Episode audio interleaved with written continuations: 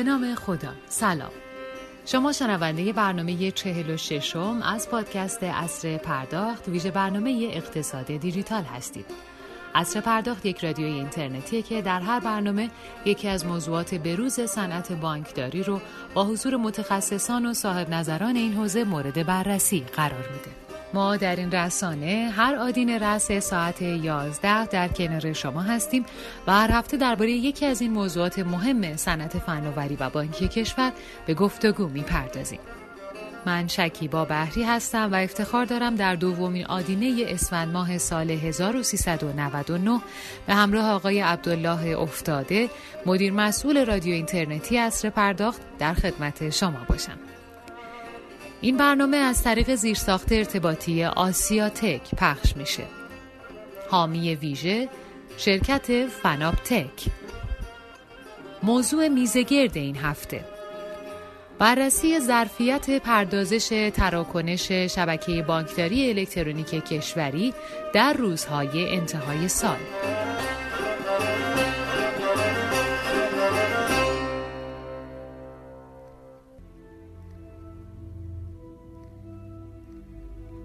شبکه بانکی و پرداخت تو آخرین روزهای سال میزبان حجم بسیار زیادی تراکنش تو سراسر کشوره که همین مسئله باعث میشه تا تو روزهای پایانی سال و در آستانه ایام نوروز تراکنش‌های شاپرک و شتاب رشد چشمگیری داشته باشه و هر ساله رکوردهای جدیدی ثبت بشه.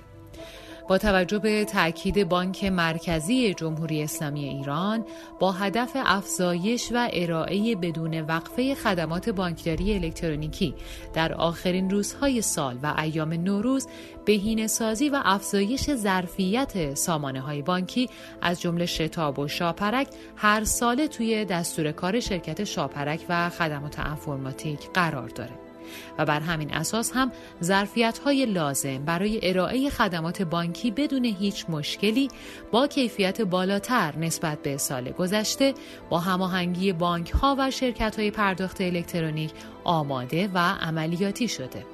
ویروس منحوس کرونا که بیش از یک سال ایران و جهان رو گرفتار خودش کرده، باعث شده که مردم بیشتر به سمت استفاده از شبکه بانکداری الکترونیکی رو بیارن و خدا رو شکر تا به اینجای کار اتفاق محسوسی در زمینه ارائه خدمت در شبکه بانکی نیفتاده.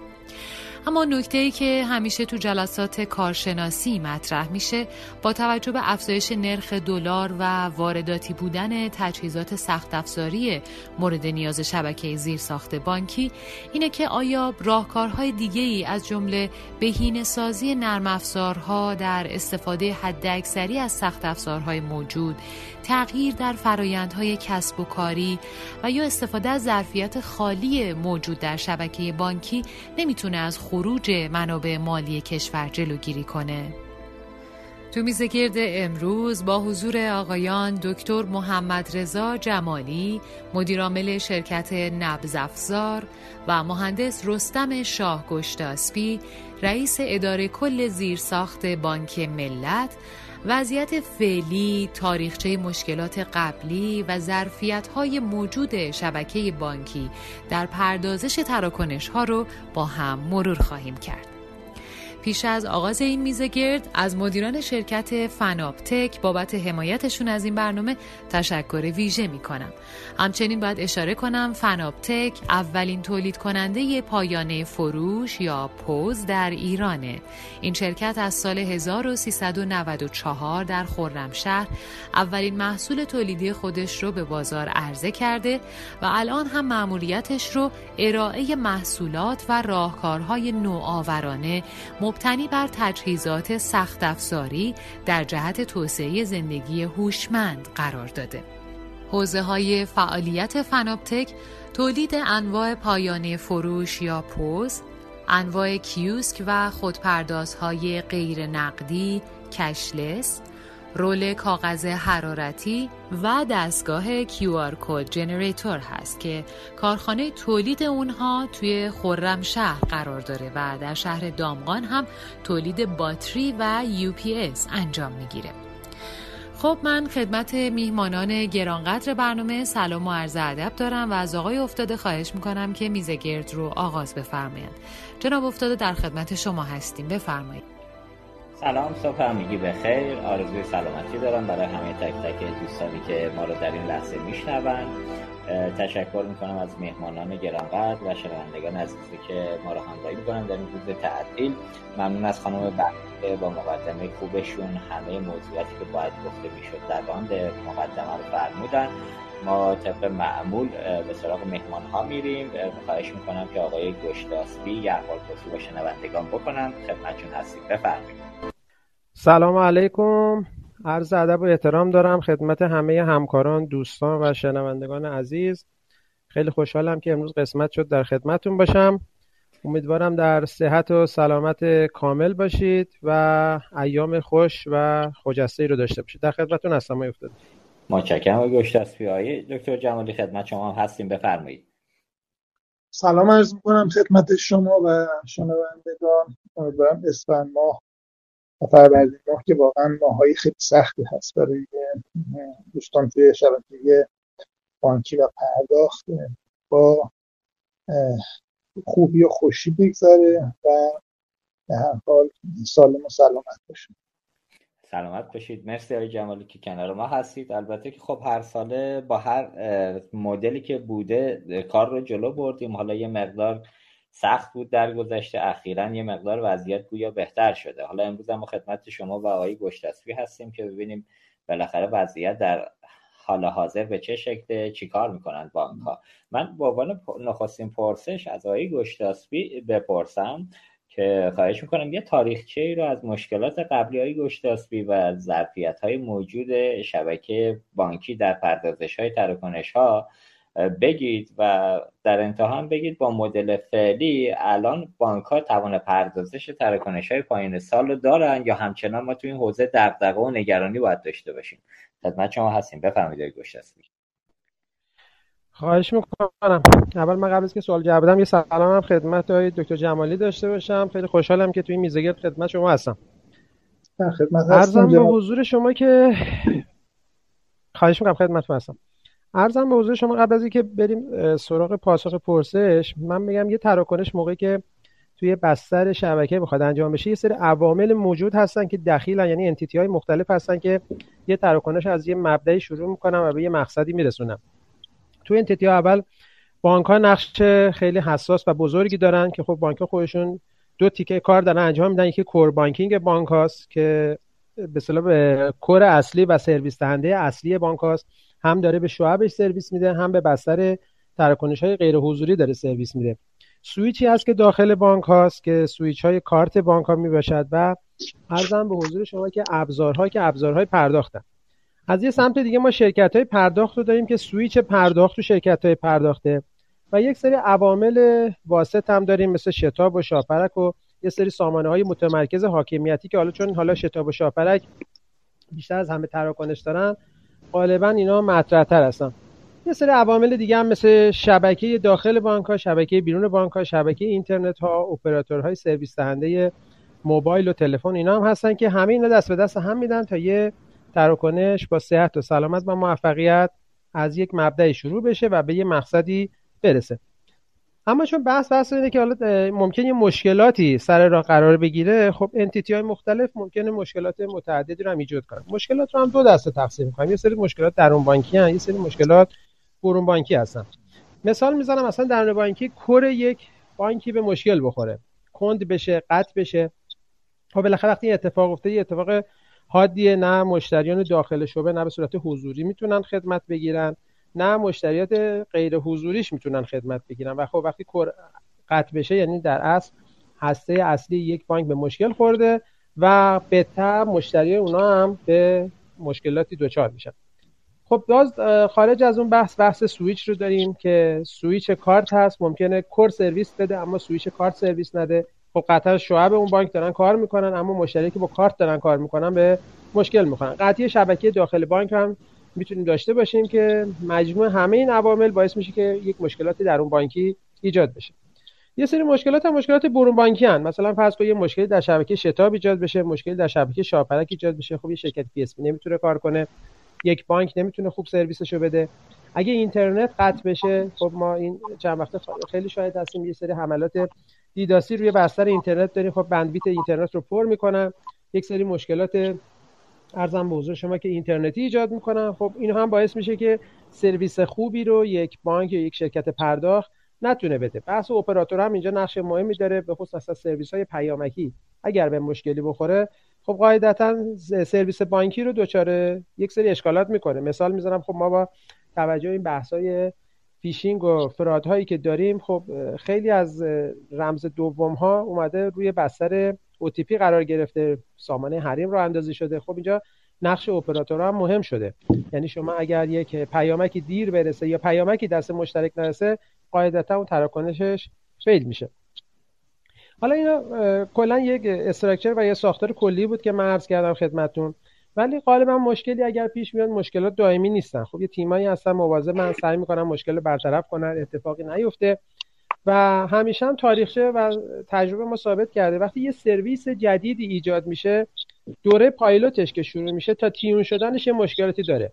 من مثال بخوام بزنم، سال 91 92 موقعی که شاپرک می‌خواست ایجاد بشه، خب اوایلش می‌خواست یک دو ماه با شاپرک یه سری مشکلات داشتیم. خب تراکنش درست انجام نمی‌شد، پی اس پی تراکنش درست نمی‌تونه انجام بده. انقدر این تیون شد تا بالاخره شاپرک شد، شاپرک فعلی که ما داریم. ببینید تو شرایط فعلی ما الان یه رشد حدود 20 تا 30% توی تراکنشامون داریم. الان که دارم باهاتون صحبت می‌کنم، آخرین آماری که من تو شبکه بانکی گرفتم حدود 250 میلیون تراکنش روزانه داره توی شبکه بانکی پاس میشه و پیش بینی هم می‌کنم که تا پایان سال این 250 میلیون تقریبا به 300 میلیون تراکنش برسه. خب قاعدتاً از یکی دو ماه قبل بانک‌ها شروع می‌کنن برنامه‌ریزی انجام دادن. بانک مرکزی هم همینجور، شرکت خدمات هم همینجور، هر انتیتی که داره سرویس میده، شرکت‌های پی اس پی، هر کسی که با سرویس بده بالاخره میدونه پایان سال پرتراکنشیه. به خصوص تو شرایط فعلی تراکنش‌ها به خاطر بحث کرونا، به خاطر بحث‌های تورمی یه مقدار بیشتر شده و خب قاعدتاً خدمتتون عرضم که بانک‌ها و همه انتیتی‌ها شروع می‌کنن برنامه‌ریزی کردن برای اینکه بتونن توسعه بدن. توسعه‌شون هم توی بستر نرم افزاریشون میدم، هم توسعه‌شون توی بستر سخت افزاریشون میدم. خب میدونید که این شبکه گسترده‌ای، همه باید با هم فکر کنن. اگه یکی به مشکل بخوره، بقیه هم دچار مشکل به یه نوعی میکنه. شما میدونید که الان وقتی که مثلا فرض کن یه بانک به مشکل بخوره، خب شتاب هم به مشکل میخوره. اون بانک مبدم که داره تراکنش میفرسته، به خصوص اگر بانک پر تراکنشی باشه، ریورسا سمت اون بانک زیاد میشه، اون بانک هم به مشکل میخوره. بانک‌های بزرگ ایجاد مشکل برای سایران میکنن.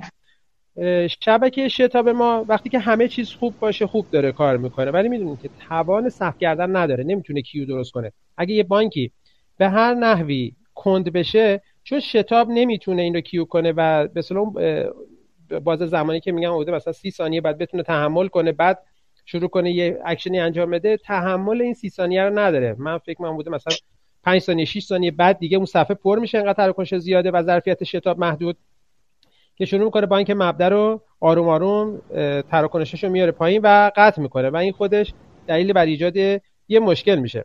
حالا من عرض میکنم فقط این بانک ها نیستن که مشکل پیدا کنن. شما اگر فرض کنید سوئیچ پی اس پی هم قطع بشه، اون سوئیچ پی اس پی تاثیر روی شبکه بانکی هم میذاره، اگه اینترنت قطع بشه اون هم تاثیر میذاره و اینها عوامل متعددی هستن که اگه همگی به درست کار نکنن ایجاد مشکل میکنن. ببین تو شرایط فعلی مدل ما جوریه که همه که خوب کار کنن، همه چی درسته. یکی به مشکل بخوره، ساید افکتی روی بقیه داره و بقیه هم به مشکل دوچار میکنه. بس برای کنترل این کارا، اولا باید ریسک این کار سنجیده بشه. وقتی هم که ریسکش سنجیده میشه، باید کنترل بشه. یکی از کارهایی که میشه انجام داد اینه که مثلا بانک‌ها نباید یه سایت داشته باشن، حتما باید یه سایت اصلی دارن، یه سایت پشتیبان داشته باشن.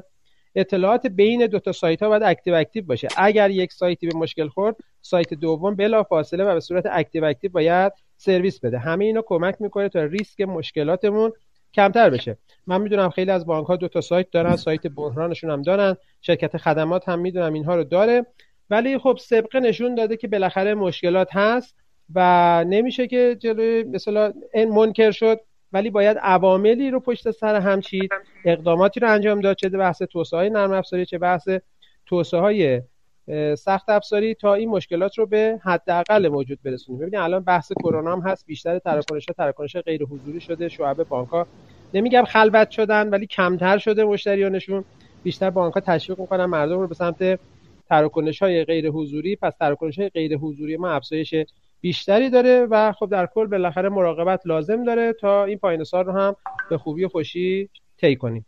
ان شاءالله تو قسمت‌های بعدی من خدمتتون هستم. بسیار عالی، خیلی متشکرم از شما. جناب جمالی، به عنوان سوال اول من میخوام خواهش بکنم که نظرتون رو راجع به فرمایشات جناب گشتاسبی همین ابتدای برنامه بفرمایید. ممنونم.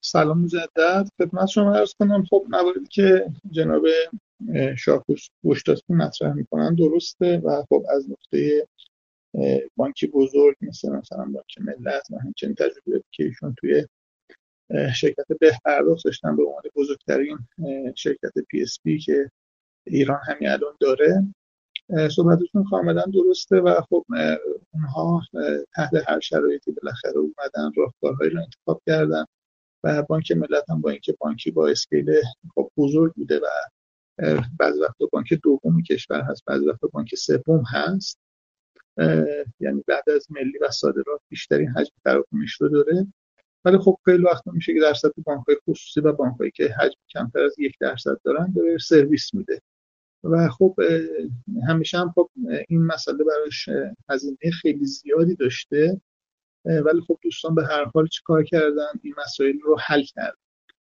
ولی خب این مواردی که حالا به صورت کلی وجود داره خب ما اینها رو به صورت دقیقاً وقتی داریم اندازه‌گیری می‌کنیم، اولا سیستم خب از نظر معماری سیستم خیلی متمرکز، یعنی که سیستم متمرکز هم شما هر کارش بکنی با تمام مزایایی که ممکنه داشته باشه که اونها هم زیاد نیست، اسکیلبل نیست، یعنی اگه یک مثلا زیرساختی داره بر 200 میلیون تا تراکنش کار میکنه، هیچ دلیل نداره بر 220 میلیون هم کار کنه. شما نمیتونی در حقیقت این رو تصمیم بدی که مثلا 20 میلیون تا اضافه شده، 10% اضافه شده، ولی هیچ دلیل نداره که دقیقاً چی بشه این اتفاق بیفته. خب ریلایبل هم نیست دیگه، یعنی هر کدوم از این زنجیرها خب با مشکل مواجه بشه.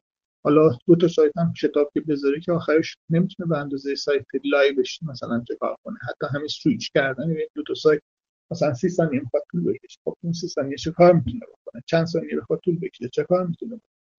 مثلا مسئله اینه که خود ساختار فوق متمرکز یا متمرکزی که الان وجود داره اصلا نمیتونه ساختار روباست یا مقاوم باشه، یعنی به طور کلی وقتی سیستم متمرکز میشه هر کدوم از انتیتی‌ها میتونن به دقیقاً گره مرکزی یا بقیه گره‌ها چیکار کنن، اثر بذارن و عملاً این موضوع به صورت ذاتی توی این معماری هست. حالا وقتی که میایم با شرکت خدمات مواجه میشیم که تازه یک تکنولوژی مثلا SLM مال دهه 80 بوده، دهه چند میلادی بوده، دهه 90 بوده اومده بود، در حقیقت اون رو هم گذاشته وسط و تازه از مکانیزم های جدید مثلا سویچ هم استفاده نکرده، میزان در حقیقت مصرف منابع هم توی قسمت در حقیقت رم سیستم ها که ترد ها توی اون قرار میگیره و هم سشن های دیتابیس تابع میشه از TPS ضرب RT، یعنی اگه اینجا TPS ما 3000 باشه به قول آقای شاهگشتاسبی وقتی که میگن که سخت خوب باشه همه چیز خوبه، وقتی خوب باشه یعنی چی؟ یعنی اینکه زمان متوسط شبکه مثلا 150 میلی ثانیه باشه. خب این 3000 تا وقتی ضرب در 150 میلی ثانیه میشه تقریبا میشه 450 تراکنش در چی.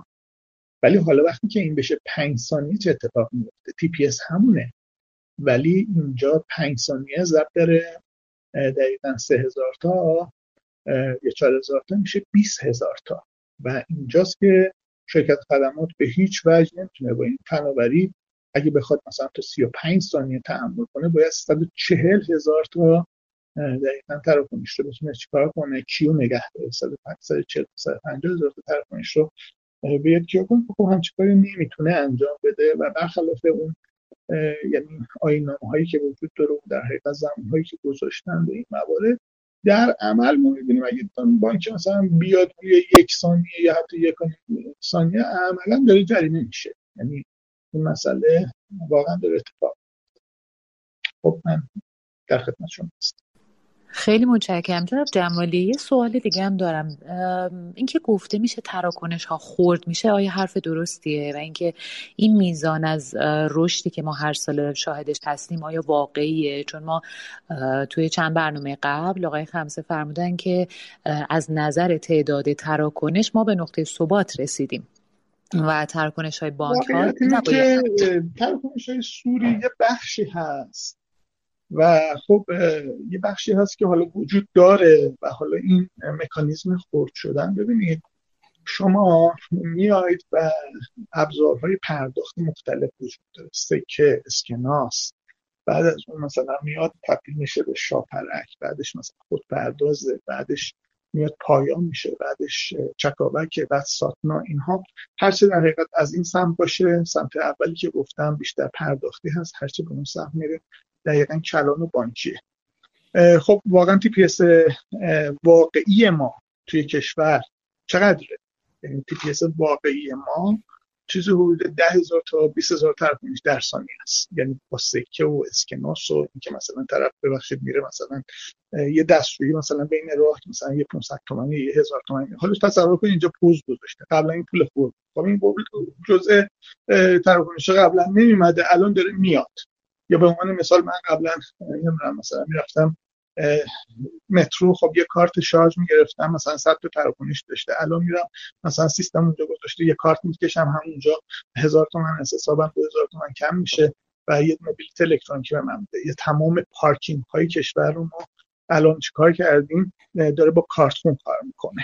آقای جمالی میونه صحبت اومدم ببینید حالا اون بس که خب اینا همین دور تراکنش های دیگه میاد این سم دیگه. خب حالا سیستم های موازی پرداخت های خرد که صحبت میکنه، ولی فکر میکنم نظر خانم خب بحث ما اینه که این تراکنش اضافه میشه. یعنی شما همونطور که ما داریم نگاه میکنیم یعنی فکر میکنید 20% که هر سال تقریبا، یعنی مثلا شاید مثلا بعد چند درصدش شاید مثلا بحث سوری و بحث اینها باشه. شما نه، شما میری نقطه پیدا میکنی و بالاخره کار خودتون میکنی. یعنی وقتی که این تراکنش مثلا 1000 تومانی 70 تومن کارمزد داره، خب میرن دستگاه میذارن. این سوریه های جمالی چند درصد شبکه رو در بر میگیره؟ چون آیه خمسه چند برنامه پیش گفتن آقا ما تقریبا 6 سال پیش از نظر تعداد تراکنش بالاخره مردم خریدای روزانهشون به این نقطه‌ای رسیده که دیگه اضافه شدنش در ماه خیلی زیاد تکرار نمیشه تعداد تراکنش واقعی، ولی این که دریاچه شارژ و نمیدونم خرد کردن تراکنش، ایشون که معتقد بود هر چی که داره اضافه میشه تو اون حوزه سوریه. پس خیلی موافق این ماجرا نیستید؟ من که موافقم، من که کلا معتقدم کل زیر 100,000 تومان سوریه. یعنی 90% این تراکنش ها سوریه. یعنی واقعا حالا زیر 200,000 تومان اینا که اصلا توجیه نداره. ولی خب دلیل این میشه، دلیل اینه که مثلا اینکه فکر کنیم مثلا یه شرکتی میاد این وسط تراکنش نصف میکنه دوتا میفرسته، نه این اتفاق نمیفته. این خیلی عملا اتفاق به نحو خیلی حرفه‌ای تری اتفاق میفته. مثلا من میام مثلا فرض کن تراکنش شارژ وجود داره، مثلا شارژ مثلا 20000 تومان 30000 تومان مشتری نمیخره، میاد 10 تا مثلا 1000 تومانی یا 2000 تومانی میخره. متوجه میشید مشتری تشویق میکنه به جایی که تراکنشش رو خرد کنه. اون که سر جاش، ولی یه بحث دیگه هم هست که خود شرکت ها حالا نمیدونم شاپرک هم هیچ وقت این ماجرا رو به یه شکلی تایید میکنه، ولی اسم شرکت های متخلف و متاسفانه اعلام نمیکنن که ما تو آمار شاپرک هم الان دقت بفرمایید یه جاهایی میبینیم یه نقصایی وجود داره که حالا خود شاپرک تایید نکرده دقیقاً به خاطر این موضوع. بعضی از آمارا رو جدیداً تایید نمیکنن از سمت شرکت ها. اونم اینه که یه تراکنش 100,000 تومانی رو خود شرکت ریزش میکنه. حالا اونا رو باید بررسی بشه و دقیقاً نگاه کرد و نیاز به اینه که واقعاً مثلا بررسی بشه این موضوع. ولی خب چیزی که وجود داره وقتی شما کارمزد نمیدی و وقتی هم که دقیقاً بستر فراهمه و خب اون طرف هم ابزار سنتی رو گذاشته کنار، ابزاری که به پولم که توسعه پیدا نکرده، خب همه میاد عملا روی این نقطه و بانک‌ها تبدیل به پروسسورهای پرداخت میشن دیگه. یعنی عملا بانک‌ها هم 85% تراکنش میشه زیر مثلا 20000.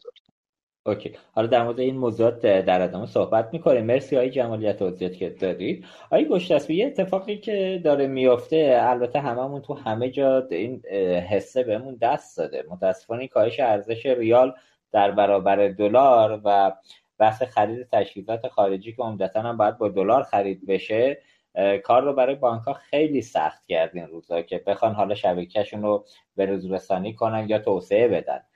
تو وضعیت فعلی آیا فکر میکنید نمیشه با بهینه‌سازی تو لایه نرم افزار و حتی تغییر تو روند فرآیندهای کسب و کاری این افزایش ظرفیت و توان پردازشی بانک‌ها رو افزایش بدیم به جای اینکه فقط بریم صرف دنبال خرید سخت افزار باشیم؟ بفرمایید خدمت شما هست. خب خدمتتون عرض کنم که ببینید ما الان تو دوره خیلی خوبی زندگی میکنیم. حالا جهانی دارم نگاه میکنم، خیلی ایرانی نگاه نمیکنم. بحث اینه که تکنولوژی خیلی پیشرفت کرده، سخت افزارها خیلی پیشرفت کردن و دوره خیلی خوبیه و این پیشرفت همینجوری هم ادامه داره. حالا شما تو صحبتاتون گفتین درسته، حالا ما به خاطر یک سری شرایط خاصی که داریم در اختیارگیری این سخت افزارها برامون هم مشکل شده، هم هزینه‌هاش بسیار زیاد شده. ببینین خاطرتون باشه، حالا من کسایی که برنامه نویس هستن و قدیم‌ها کد می‌زدن، به قول این برنامه‌نویسای قدیمی، یادشون هست که قدیما موقعی که تکنولوژی اینقدر پیشرفت نکرده بود، دسترسی به سخت افزار و منابع سخت افزاری خیلی سخت بود و موقعی که یه ابزاری در اختیارش بود که روش اون می‌خواست برنامه‌اش اجرا کنه، با محدودیت منابع مواجه بود. چون این محدودیت منابع رو داشت، کد زدنش خیلی باید دقیق انجام میشد و کد زدن بسیار کار سختی بود. مثل امروز انقدر راحت نبود. خیلی باید قشنگ تیون میکرد، خیلی کدا رو باید درست میزد، کجا از حافظه چجوری استفاده کنه، کجا از سی پی یو استفاده کنه، تمام از آی او سیستم چجوری استفاده کنه، چون محدودیت داشت. برنامه‌نویس باید دقیق کارش انجام میداد. اگر نمیداد، به اصطلاح اپلیکیشنش روی سخت افزار خوب کار نمیکرد. به خصوص بحث حافظه این مشکلات رو ما داشتیم. من هنوز اعتقاد دارم که تو دنیای امروزی با اینکه سخت افزار خیلی توسعه پیدا کرده، درست نوشتن نرم افزار و درست تیون کردن نرم افزار، چه در لایه خود نرم افزار چه در لایه دیتابیس، واقعا جلوگیری میکنه از هزینه سخت افزار. من همیشه به دوستانم یه توصیه میکنم، میگم هیچ وقت بد نوشتن نرم افزار رو با خرید سخت افزار قوی تر جبران نکنید. یعنی یک سخت افزاری داریم که ممکنه خیلی خوبم به روز هست، خیلی هم داره کار میکنه، یه نرم افزاری اشکال داره، نرم افزار نویس میگه آقا برنامه اشکال داره، میگه مثلا برو حافظه‌اش هم 10 گیگ اضافه کن، نرم افزار درست میشه. در صورتی که شاید با تیون کردن نرم افزار جلوی اون هزینه و خرید سخت افزار گرفته بشه. من به این چیز اعتقاد دارم که بهینه کردن لایه نرم افزار مطمئنا کمک میکنه از جلوگیری از هزینه توی سخت افزار. ببینید من تو سال قبل کم توضیح دادم، گفتم بانک‌ها پرداختشون هست. توی هر این سه تا مورد اگر تیون خوبی در لایه نرم افزارش انجام بشه، اگر تیون خوبی در لایه دیتابیسش انجام بشه، ارتباط بین دیتابیس، حتی ایندکس‌های رو دیتابیس، خب خیلی عوامل فنی زیادی داره.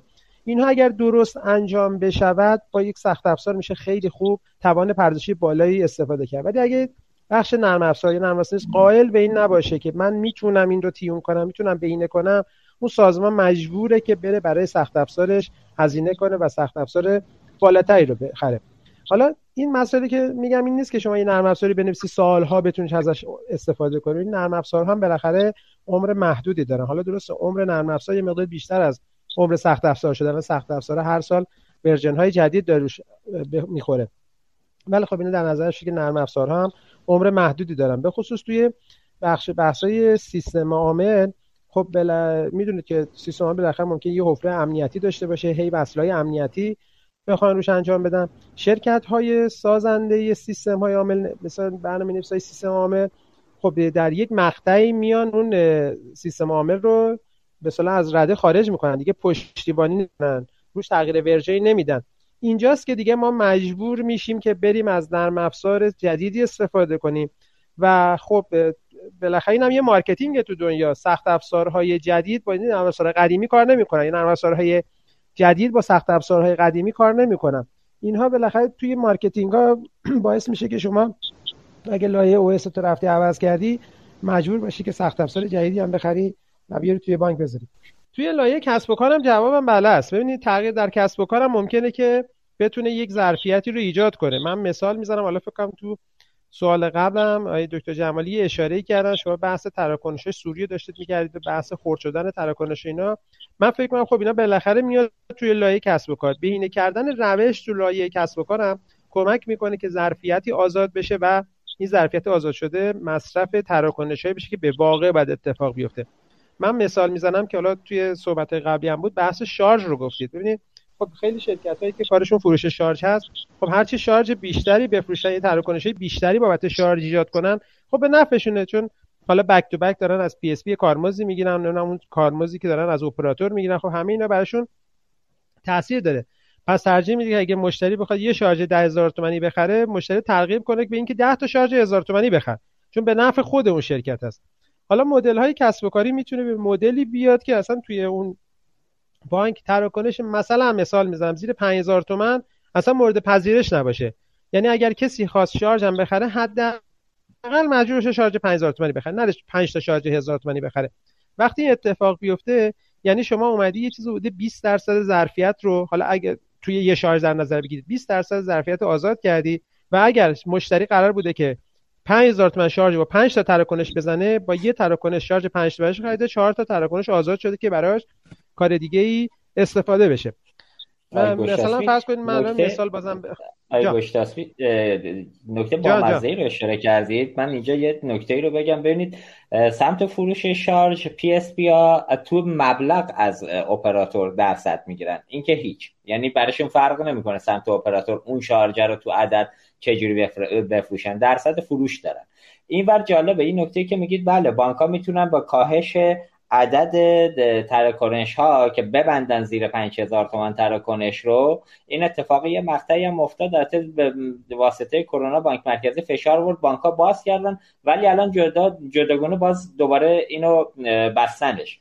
حالا نکته بامزه‌اش اینجاست که بعضی از بانک‌ها برای پی اس پی خودشون زیر 5000 تومان رو باز گذاشتن، برای پی اس پی رقیب میبندن که مثلا اینجا یه آفر به پی اس پی خودشون بدن یا یه امتیاز خاصی بدن که پی اس پی خودشون به مشتریاش از دست نده. اینجا منافع بانک با پی اس پی خودش یه جوری، اینجا شما خودتون را تو بانک نشستید به پرداخت هم اون طرف خودش تضاد منافع ایجاد میکنه، حداقل تو لایه زیرساخت.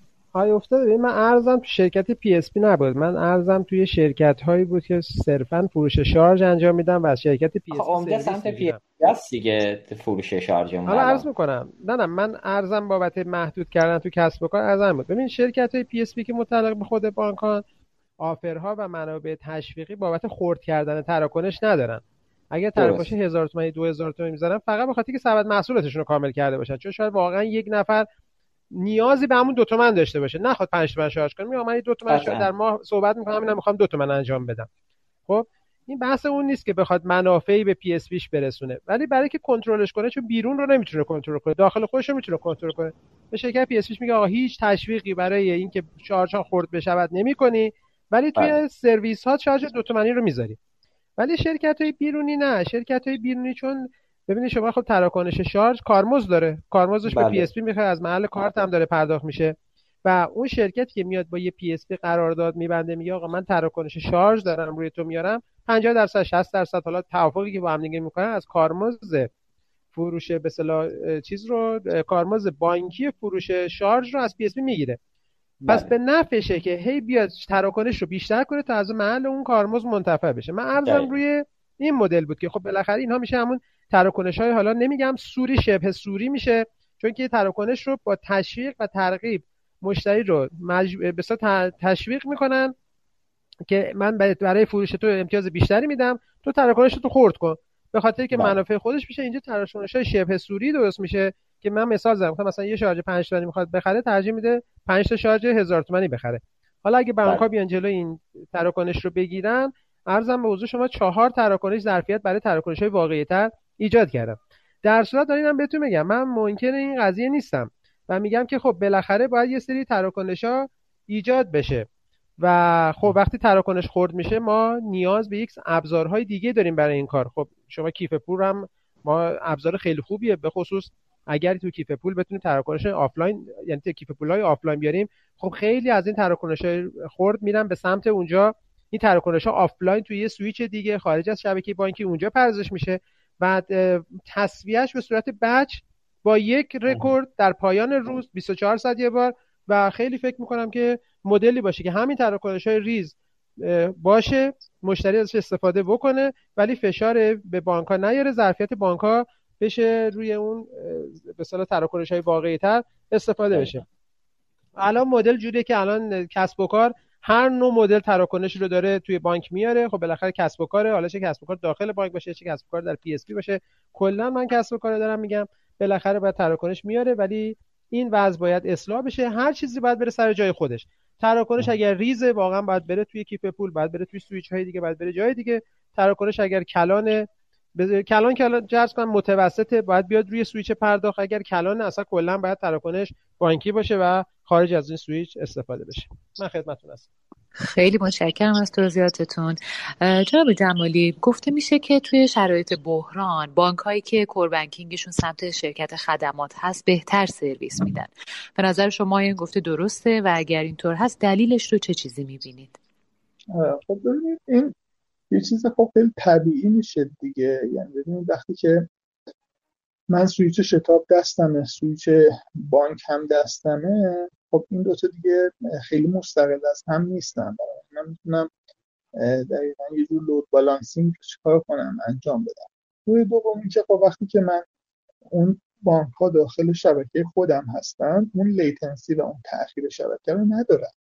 یعنی برای مثلا توی 50 میلی ثانیه 60 میلی ثانیه یادم باز وقتی کمتر ارتباط بین شتاب و مثلا بانک ملی حاصل میشه، در حالی که همین بانک ملت اگه بخواد مثلا ارتباط برقرار کنه خب حداقل 50 میلی ثانیه تا 100 میلی ثانیه به این زمان اضافه میشه. خب وقتی این حالت وجود داره مسلما خب این اتفاقات میفته. در این حال هم خب قبلا که اینطور بود که بعضی وقتی که اتفاقاتی میافتاد مثلا شتاب به جای اینکه 91 مثلا A بزنه 91 B میزد که خب این حدود جریمه مثلا بانک‌های خدماتی حساب نمیشه. بعدا دوستان گفتن نمونه برش داشتیم که خب این اتفاق رو ما واقعا ندیدیم. یا به عنوان مثال حالا توی من یادم 25 اسفند سال 1394 بود فکر کنم، بله این اتفاق افتاد که بانک ملی بوده نصف روز مثلا چی بود دیگه کلا تعطیل بود و خب بعدا می‌بینیم که جریمه 300 میلیون آخر ماه اومده که البته مربوط به اون روز هم نبود، ولی خب تقریبا این بود که حداقل مثلا یک میلیارد به بانک اولا جریمه میشد از هست و خب نمیتونند هم در حقیقت با این وضعیت و معماریشون عدالت رو رعایت کنند که عدالتشون بر مبنای کیو هم تابع از تی پی اس ضرب در آر تی بر تابع از تی پی اس نیست. بنابراین خب وقتی که خودشون زمان پاسخ کمتر داشته باشن ناخواسته هم که باشه بازم به بانک‌های خودشون سرویس بهتری. یعنی فکر می‌کنید آقای جمالی اینجا به خاطر اس‌ال‌ای که خدمات با بانک‌های خودش داره و اونجا اگه جریمه اتفاق بیفته خدمات باید پرداخت کنه دستکاری می‌کنه شبکه رو ساده‌شون که هم بحث این هست که بالاخره یه مزیت رقابتی و یک در حقیقت چی براش به وجود اومده. بحث دوم هم هست که بله این مورد رو ما دیدیم، هم تو بانک ملی دیدیم، هم مثلا حتی دیدیم مثلا یه بانکی مثلا بانک صادرات اومده اعتراض کرده، بعد اون طرف شرکت خدمات مثلا ماه بعد جریمه دیگه نیامد، بعد ما رفتیم دیدیم قطعی وجود داشته ولی جریمه نیامد که اونها رو به بانک اعلام کردیم و بانک دوباره اونها رو به خاطر اینکه حالا چرا مثلا جریمه نیست مثلا ورود سر نیست و یعنی اونها بله همین بازی‌ها رو ما می‌بینیم. حالا یه صحبتی هم میشه آقای جمالی، میگن خب بانک مرکزی که قاعدتا دسترسی مستقیم رو خدمات رو شتاب و شاپرک نگرفته، قاعدتا اگه گزارش بخواد گزارش رو از خود خدمات میگیره و به اون استناد میکنه. خب اینجا چون خودش سرویس دهنده هم هست نمیدونم، حالا میگم این موضوع تایید مواردی که من دارم خدمت شما عرض میکنم مثلا موردهایی که بالاخره ما دیدیم، ولی خب اصلا کلا این مکانیزم جریمه بر مبنای پایداری شتاب گذاشته شده، بر مبنای در حقیقت شاخص درست و حس مشتری گذاشته نشده. ببینید من وقتی که با سیستم بانکی طرف هستم، سیستم بانکی مثل یه خط تولید میشه که ورودی اون تراکنش، خروجی اون تراکنش موفق. حالا اگه بخوایم به زبان مثلا مهندسی صنایع بگیم، بسته به اینکه هر 13 تا مثلا فرض بگی تولید یه دونه مثلا فعل ما داشته باشیم، این میشه 3 سیگما. هر مثلا فرض بگی 160 تا میشه 4 سیگما، هر مثلا 5000 تا میشه 5 سیگما، هر حدود 300000 تا یه خطا میشه 6 سیگما.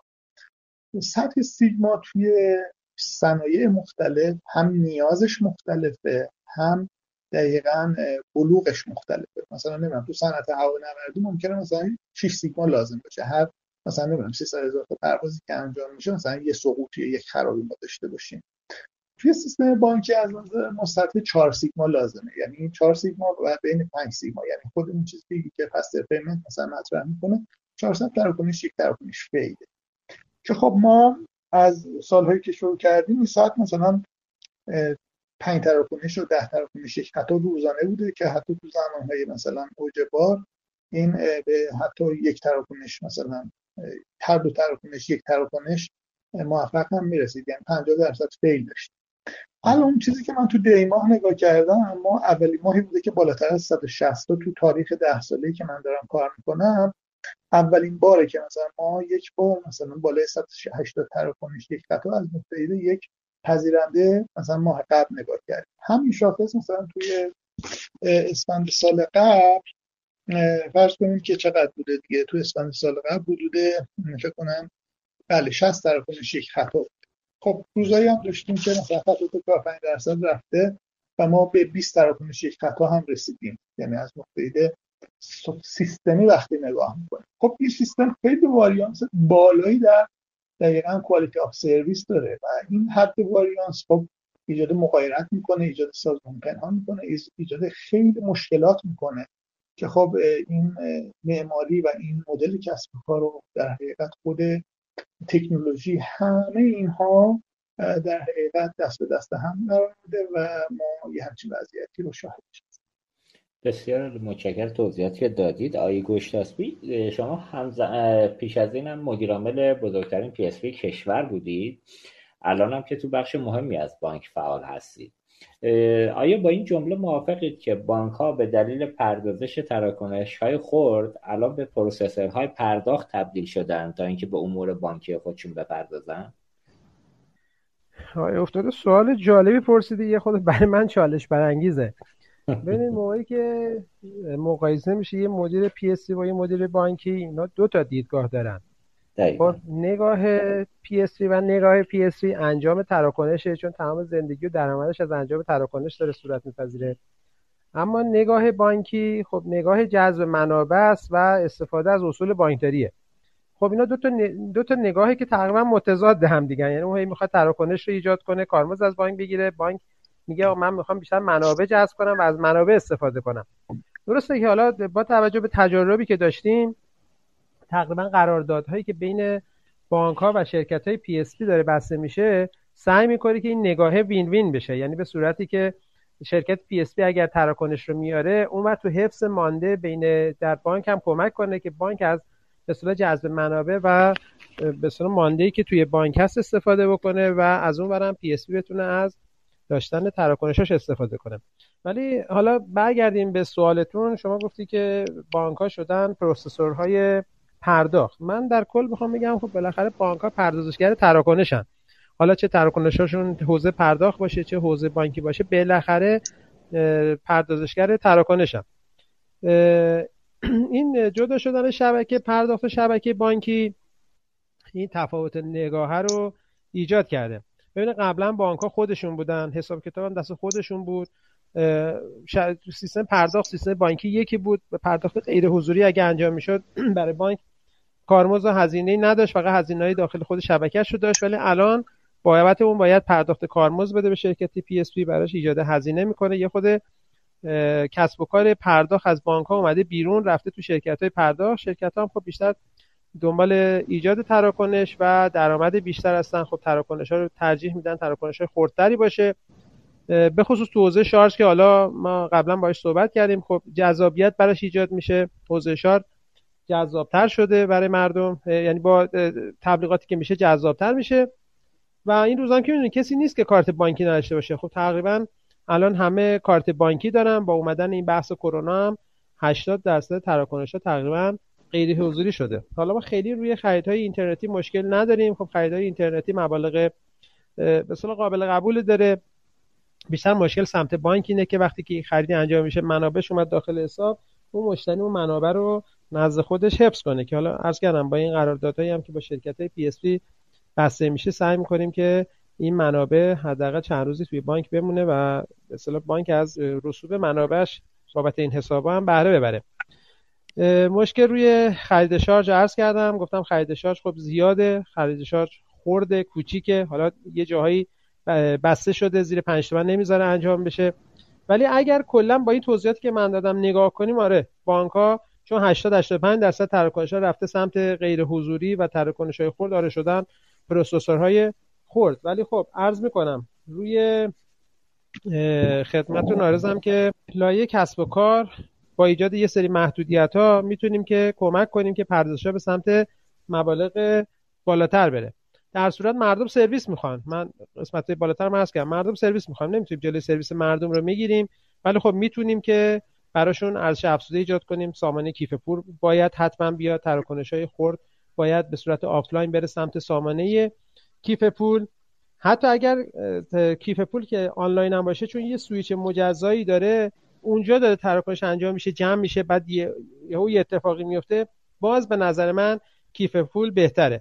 ولی در هر صورت حالا این سوال شما که بگم بانک پروسسور تراکنش‌های پرداخته، بعد بگم بانک کلا پروسسور همه تراکنش‌هاست، ولی با توجه به شرایطی داریم و تراکنش‌ها از حالت حضوری بیشتر رفت سمت غیر حضوری، میتونیم به نوعی بگیم که آره بانک پروسسور تراکنش‌های پرداخت بیشتر از تراکنش‌های بانکی شده. خیلی ممنونم جناب گشتاسبی عزیز. جناب جمالی، نظر شما رو هم در مورد اینکه بانک به پروسسور پرداخت تبدیل شده بشنویم و خواهش می‌کنم در این حال بفرمایید که از دیدگاه شما واقعا راه حل درست و منطقی برای استفاده درست از سیستم‌های موازی مثل کیف پول و پول خرد فیزیکی چیه؟ خدمت شما عرض کنم، خب این موضوع رو خب من خودم بارها گفتم که بانک‌ها تقریباً پروسسور پرداخت هستن و دقیقاً این صحبتایی که میشه اینه که بله بانک باید تراکنش رو پردازش کنه و دقیقاً این یه اصله، ولی بحث اینه که این هزینه داره و این هزینه، آره اگه مثلا من فرض بگید توی سویفت دارم کار میکنم، توی سویفت 50% تراکنش زیر $5,000 و بیش از مثلا میانگین $400,000 میانه دقیقاً چقدر؟ میانه دقیقاً $5,000 و حالا هر طرف میشه زیر $5,000 هم که انجام میشه فکر کنم همون €20 کارمزدشه در حقیقت شبکه سویفت چیکار میکنه میگیره. خب توی دقیقاً همین مدل اگه تو شاپرک نگاه کنیم همون توزیعه با همون در حقیقت وضعیت لاگ نورمال، ولی میانه ما مثلا فرض بگیرید بین مثلا فرض 7000 تومان پی اس پی که خیلی خرد میزنن تا الان حدود 18-19,000 تومنه. 50% تراکنش‌ها دقیقاً زیر این مبالغه و میانگین هم نگاه کنیم دیگه بعضی از پی اس پی حدود مثلا میانگینشون حدود 100,000 تومنه. یه سری پی اس پی مثلا بهرداخت اینها میانشون هم بالای میانگینشون هم بالای مثلا 300,000 تومنه. اونهایی که واقعاً توی یا مثلا ایران کیش یا بهرداخت اینها واقعاً شرکتایی هستن که از نظر ما خب تو بازار هم خیلی خوشنام هستن و خوبم دارن کار میکنن. بقیه پی اس پی ها میدونیم متاسفانه خیلی سمت خرد هم رفتن و درآمدشون از اون سمت. ببینید این بحثی که وجود داره اینه که ما اینجا حتی درآمد شتاب و شاپرک و شرکت خدمات هم 90%ش دقیقاً از تراکنش‌های خرد، یعنی وقتی که خود رگولاتور اومده و دقیقاً زینف شده، خب این مشکلات همینطور توش سر هم دقیقاً چی میشه؟ تکرار میشه.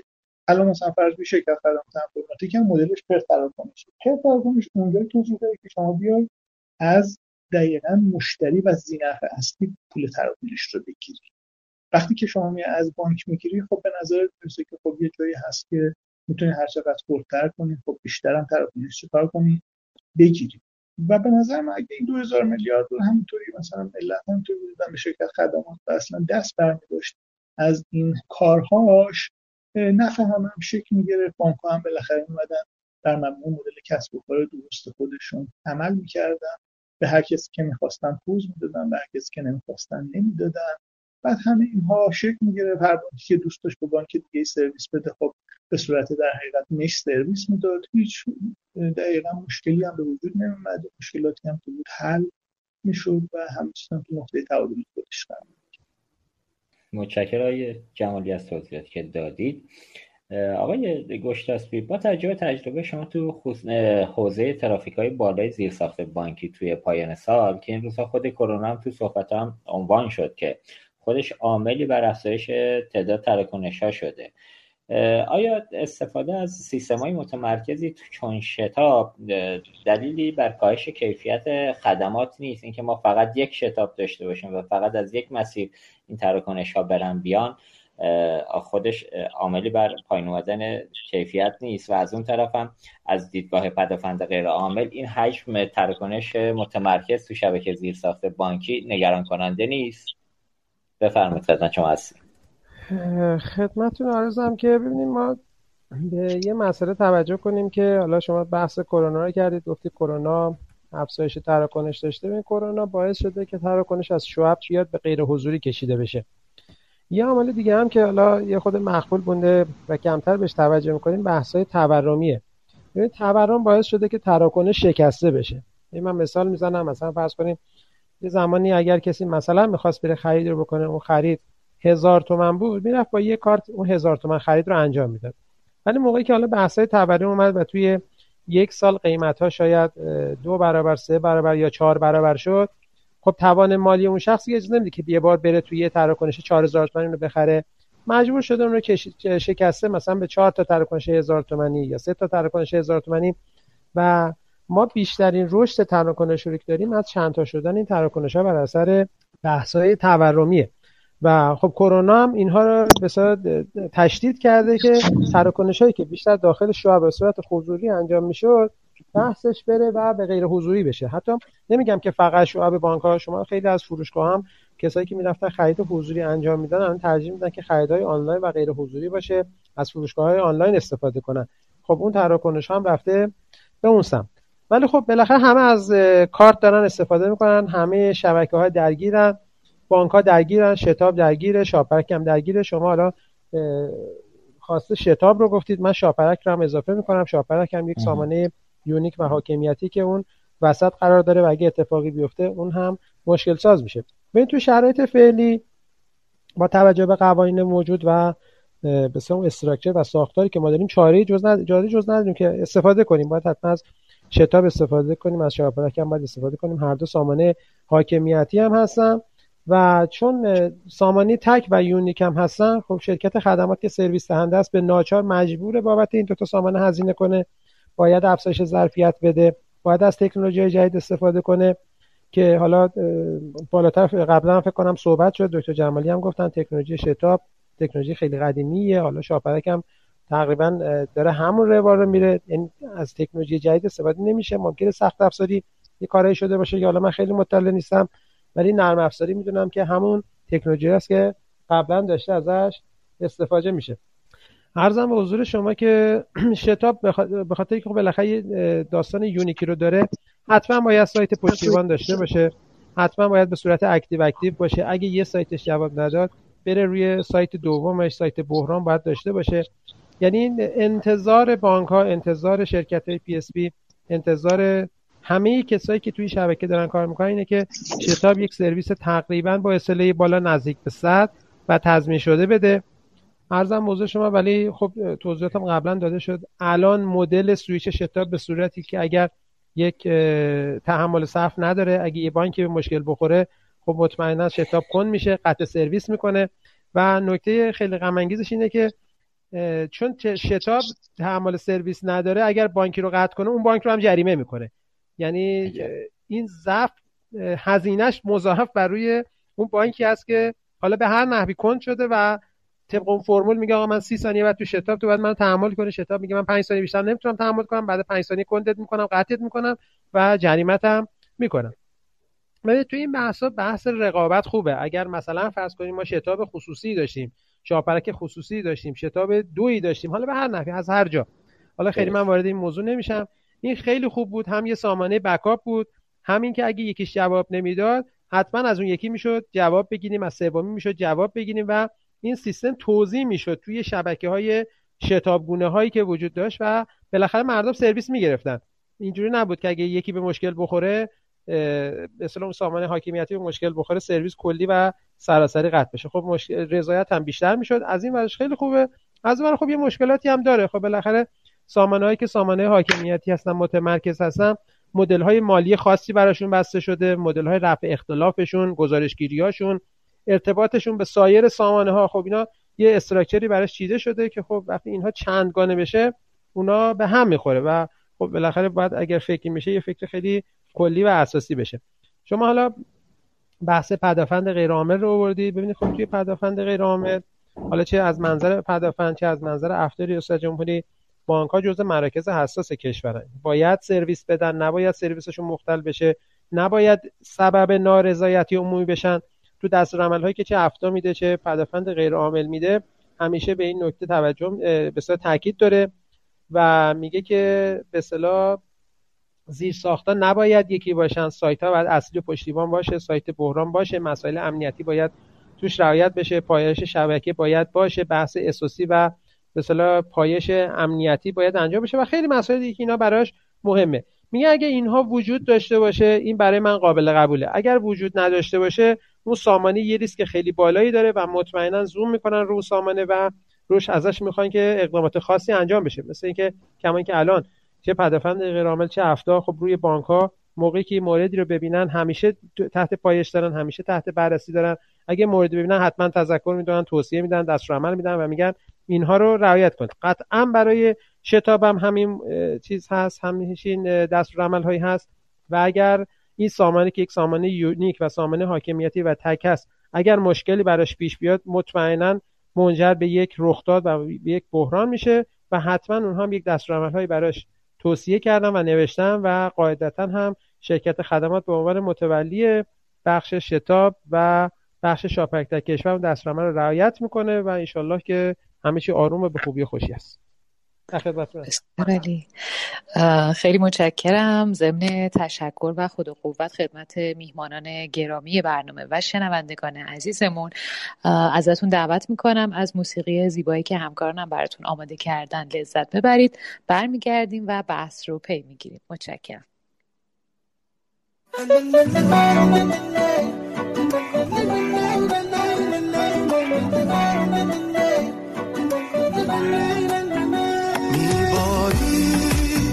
مثل بارون تو شبه شهر رو ریخته به هم، اون سیاره توفانیه چشمات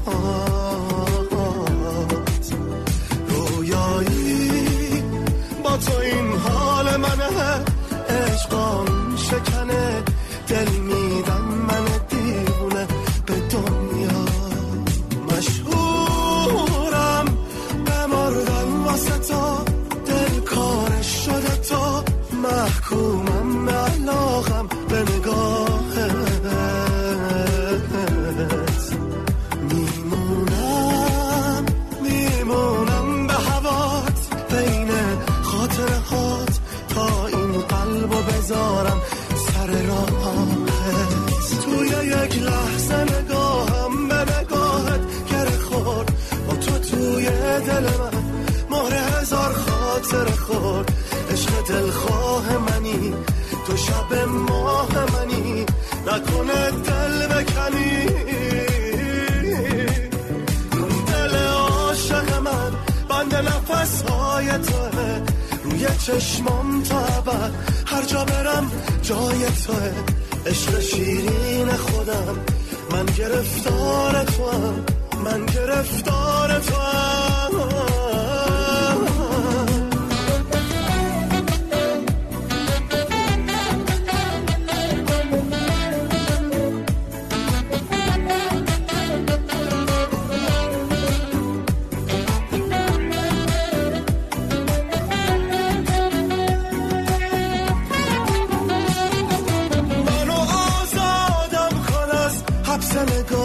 این دلم شبیه قراره، لبخند بزن خیره به من که صدای خنده هات اوج آرامش داره، مشهورم بماردم واسه تو دلکار شده تو محکومم علاقم به نگاهت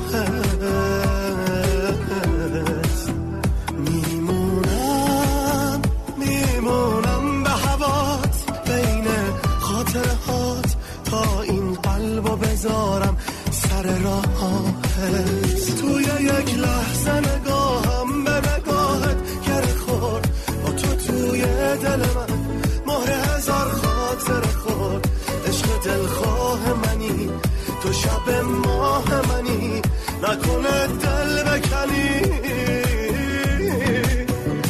دل عاشق من بند نفسهای توه روی چشمم تبر هر جا برم جای توه عشق شیرین خودم من گرفتار توام من گرفتار توام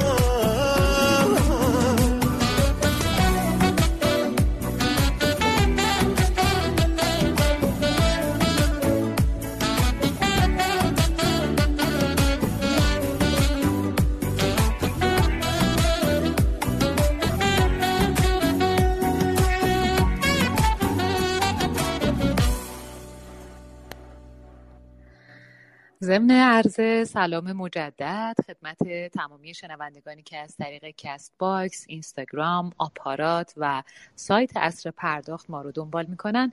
امیدوارم که تا به اینجا از میز گرد امروز بهره لازم رو برده باشید. ضمن تشکر از حامی برنامه باید اشاره کنم که امسال فناپ تک با ساخت کارخانه جدید فضای تولیدش رو 10 برابر بزرگتر کرده و علاوه بر تمرکز بر کارآفرینی در منطقه خرمشهر به دنبال ایجاد تنوع در محصولات حوزه بانکی و پرداخت و تولید داخلی انواع محصولات پرکاربرد الکترونیکی هست. فناپ تک برای توسعه محصولات و نوآوری به همکاری با استارتاپ‌های خلاق استان خوزستان در حوزه تولید راهکارهای دیجیتال مبتنی بر سخت افزار اعتقاد داره. خب برمیگردیم به میز گرد امروز. جناب آقای افتاده با سوال بعد در خدمت شما هستیم. متشکرم خانم بهری، مرسی از توضیحاتی که دادید. آقای جمالی، من خواهشم اینه که شما هم نظر خودتون رو در سوال قبلی آقای گشتاسبی بفرمایید و همزمان هم بگید که در وضعیت موجود آیا واقعا نیاز به گرفتن استعلام‌های شبیه به نهاب و غیره وجود داره برای شبکه بانکی؟ من یه آماری رو از مدیرای بانکی دارم که در بسیاری از مواقع این استعلام‌هایی که الان الزام شده از سمت بانک مرکزی برای بانک‌ها که باید به صورت آنلاین بگیرن در مواقع بسیار به صورت تکراری اتفاق میفته. اگه آماری هم تو این حوزه دارید بدید به ما، ممنون میشم. خدمت شما هستم. من مجدد سلام می‌کنم خدمت دوستان. خدمت شما عرض کنم که اگه چیزی بدید اول برگردیم به دقیقاً سالی که در رابطه دفاع غیرعامل و پدافند غیرعامل بود. من یه توضیحاتی بدم که با این یکی در یک راستاه. بله. ببینید بحث دفاع در حقیقت غیرعامل یا پدافند غیرعامل یه بحثش اصلا گستردگی و دقیقاً عدم تمرکزه، هم از نظر جمعیتی، هم از نظر زیرساخت‌ها، هم به صورت موازی بودن حتی مثلا شاهراهای ارتباطی، هم اینها مواردی هست که جزء بحث‌های پدافند غیرعاملی مطرح میشه. موازی بودن زیرساخت و موازی بودن ابزارها که اینها رو بانک مرکزی رعایت نکرد. ما یه تجربه خیلی بدی توی دقیقاً سیل‌های اخیر داشتیم که سال 1-2 سال قبل اتفاق افتاد که وقتی که بانک‌ها عملا توی مثلا خودمختار از مثلا رد خارج شدن عملا هیچ امکان پرداختی وجود نداشت، در حالی که بالای شهر مثلا فرضی فروشگاه‌ها و این موارد بود، ولی چون که بانک‌ها تو پایین بودن دیگه هیچ ارتباطی نبود و مردم هیچ دسترسی به هیچ چیزی نداشتن. ببین اینها وقتی یک شهر 40,000 نفری با بحران مواجه میشه، یک ارتش هم از پسش برمیاد، در حالی که خب معمولا خیلی وقتا میشد مثلا فرضی اگه ابزارها بود خب یکی یه دونه چوب مینداخت یه کاری میکرد و کسب و کارش هم میگشت، مثلا یکی نمیدونم ماشین خودش مثلا شروع میکرد بقیه رو جابجا کردن اینها. ولی وقتی که اون اصل رو شما به این صورت توی یک نقطه تجمع میدی و نمیتونی در حقیقت تو مواقع بحران اینترنتت قطع میشه، بعد مثلا حتی مثلا یا آقای رئیس جمهوری هم میگه که من هیچ اطلاعی از کشوری از ببخشید استان ایلام نداشتم، نمیدونم 4 تا صلوات گرفتم خوابیدم و صبح پا شدم گفتم الهی شد. 3 تا خط فیبر نوری چجوری تو این کشور ساخته میشه که یک استان رو ما 24 ساعت در اثر یک بارندگی ازش اطلاع نداریم؟ اینها همون تفکر در حقیقت فوق متمرکز و خطرناکی که وجود داره. یعنی الان سرابان الان بحران به وجود اومده. خب اومدی اینترنت رو قطع کردی، ببخشید موبایل رو هم قطع کردی، احتمالاً خب بانکاش هم که تعطیل بشه. خب مردم چجوری کار کنن؟ ابزار سنتی هم که نداری. خب این خودش تشدید میکنه. اگه مثلا 4 نفر معترض بودن، 4 نفره میشه 40 نفر، 40 نفره میشه 400 نفر. خب اینها مواردی که بهش توجه نمیشه و متاسفانه همین الان دسترسی هم پایین بوده. شما تو حوزه عادی هم که برید مثلا چابهار بخواید برید مثلا شهر آخر ایران چیه کوهات رو چیه یادم نیست اسمش رو که خب اونجا اصلا پول نیست، ارتباط نیست، خط نیست، هیچی نیست. یعنی شما اگه پول نقد هم بهت نباشه اصلا هیچ کاری نمیتونی بکنی. این مواردی هست که وجود داره. در مورد قسمت دوم که شما مطرح کردید خب متأسفانه ادامه داره. الان ما هیچ مأموریت دیگه‌ای برای معاملات جدید نمیتونیم که بالاخره بیاد این پروژه ها رو ببنده تا مثلا 5 سال 10 سال 15 سال دیگه و شرکت خدمات توی حاشیه امنی قرار بگیره. واقعا این سامانه نهاد من اومدم نگاه میکنم الان مثلا برای داریم بحث اسلی رو داریم چه کار میکنیم پیش میبریم زیر مثلا 70% زیر 60% مرسله 99 کجاست 99 کجاست اصلا این صحبت ها نیست. من 16000 تا استلام یک بانک اعلام کرده 75%ش تکراریه. خب این چه سرویسی که در حقیقت بانک مرکزی داره میده؟ اصلا حق نداره همچین سرویسی بده. این چقدر برای بانک سازمان پنهان ایجاد میکنه. طرف مثلا تا 2 بار 3 بار به شعبه مراجعه میکنه بدون نتیجه نهابش اومده. یا خود من الان مثلا هر موقع میخوام ضمانتنامه بگیرم تو سپام کمتر از 4 روز طول نمیکشه، بعد سمت بانک انجام میشه، سمت در حقیقت اون قسمتش انجام نمیشه. این تمرکزها رو واقعا ما نمیفهمیم و این استعلامات که هر کدومش هم در حقیقت همطور اضافه میشه. الان به نظر من فرآیندها که تغییر بکنه و این استعلامها بخواد چی بشه با توجه به سطح بلوغ خیلی جاها پایینتر از در حقیقت شبکه بانکی و سطح بلوغ پایینتر خود بانک مرکزی نسبت به بانک‌ها، اصلا بحث بانکداری دیجیتال این صحبت‌ها و این استعلاماتی که دوستان اصلا بی‌معنیه. خدمت شما. آقای جمالی اون جایی که فرمودید حالا شبیه به سراوان که اینترنت توسط عامل آگاهانه به اسمشو بذاریم که توسط حکومت قطع میشه به دلایلی، بانک‌ها قطع نمیشن. ما سال 88 هم موارد مشابهو داشتیم که اینترنت و موبایل قطع شد ولی تو تهران ما سرویس گرفتیم. یه توضیح اینجا، یه توضیح هم توی ماجرای نهاب بدم. حالا دوستان با شرکت خدمات کاش بودن خودشون دفاع میکردن از خودشون. سراغ آقایون که میریم میگن که آقا ما نهاب خودمون سرویس داریم میگیریم ولی یه بخشش یه سرش میره مثلا تو ثبت احوال، سرویس ثبت احوال خوابیده.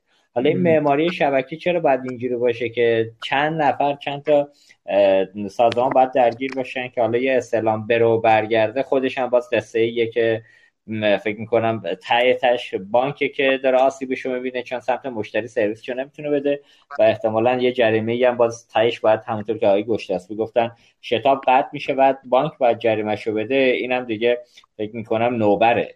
اگه نزدیک عیدم داریم میشیم میوای نوبرانه میاد، اینم اضافه کنیم بهش که چه جوری میشه یه جا خودش قطع بعد جریمه‌شو یکی دیگه باید بفرمایید. بگید الان همین استعلاماتی که شما میفرمایید من الان دفعه قبل می‌خواستم خط اعتباری شرکت رو مثلا تمدید کنم. 4000 تومان بدهی یک وام توی بانک مسکن برام اومده. عجب. که آقا شما مثلا به ازای 4000 تومان مثلا بده. خب این رفتیم دیدیم ما بدهی نداریم. توی بانک مرکزی بدهی نداریم. توی سامانه بانک مسکن احتمالاً این دیتابیس اینها یا به روز نبوده، به چه صورتی بوده، به صورت آفلاین داشتن این استعلامات رو می‌گرفتن به خاطر همین مسائل. مثلا فرض بگیرید بعداً اومدن خود بانک اعلام ما اشتباه کرد. ولی خب کار من شاید مثلا من 5 بار 10 بار هم به بانک سامان مراجعه کردم، هم در حقیقت بانک مسکن مراجعه کردم، هم در حقیقت تماس گرفتم. حالا ارتباطاتی که داشتم برای من که مثلا فرض بگیرید این همه ارتباط داشتم بیش از مثلا فرض بگیرید یک هفته وقت ما چیکار کرد گرفت. اینها رو من اصلا فلسفه‌اش رو نمیفهمم. این موضوع سراغون و بقیه مواردم امکان نداره چیزی که شما بگید که دقیقاً حالا می‌تونیم در حقیقت بریم ببینیم که حالا بانک میتونه اونجا الان باز باشه تو این شرایط. اگه از کسب و کار کلا تعطیل میشه ولی بحث خود بانک باز باشه یا بله خود ساختار موازی اگه وجود داشت ساختار موازی هم تو بانک رو ببند بعد مثلا فرض 20 اسکناس باشه ملت کارشون رو بکنن چه ایرادی داره حالا اون موقع عملاً کسب و کارا. ولی وقتی شما همه چیز رو میبندی خب همه جا مشکل وجود داره، اینا رو هم دیگه ساید افکت میذاره. یا اینترنت یه منطقه رو قطع میکنه به دلایل امنیتی، خب وقتی دیتا اون رو میبندی خب هیچ کس دیگه نمیتونه هیچ کاری انجام بده. اوکی من متوجه شدم. من فکر کردم منظورتون اینه که سرویس شبکه بانکی میبرد. سرویس که شما وقتی که در حقیقت اون اتفاقات میفته یه دونه سرچ انجین درست حسابی نداری. من الان آدرس مثلا بانکمو مگه دارم؟ هر موقع که در حقیقت میام یه گوگل میزنم نمیدونم اینترنت بانک سامان رو میرم داخل. شما یه دونه سرچ انجین نداری تو کشور که بتونه مشکلات حل کنه. متاسفم. شما الان کدوم یکی از این سایت‌ها رو میتونستی در حقیقت پیدا کنی؟ شما خودت تونستی مثلا تو همون سال مثلا موقع در حقیقت بحران بنزین سایتایی که می‌خواستی اصلا میتونستی پیدا کنی؟ یا کد خیلی گفتن که اصلا ببخشید آی‌آر نبودن، کام بودن، تو اومدن تغییر دادن، همه این مسائل اتفاق افتاد دیگه. اینا که بالاخره چیزی نیست که اتفاق نیفتاده باشه. دقیقاً. مرسی، متشکرم توضیحی که دادید. خانم بهری خدمت شما هستیم، بفرمایید. ممنون از شما، با امید به اینکه این مشکلات همه به سرعت حل بشه.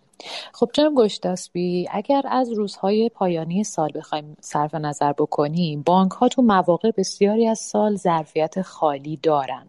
یکی از نکاتی که همیشه برای ما سوال بوده اینه که آیا راهکاری وجود نداره که اونا هم با یه مدل جذاب کسب و کاری مثل اپراتورها از به اشتراک گذاری توان پردازشی خودشون به صورت بهینه استفاده بکنن؟ البته که خب شنیدیم بسیاری از بانک‌ها به دلیل ریسک‌های امنیتی این کار رو نمی‌کنن. آیا از نظر شما واقعا راهکاری در این زمینه وجود نداره؟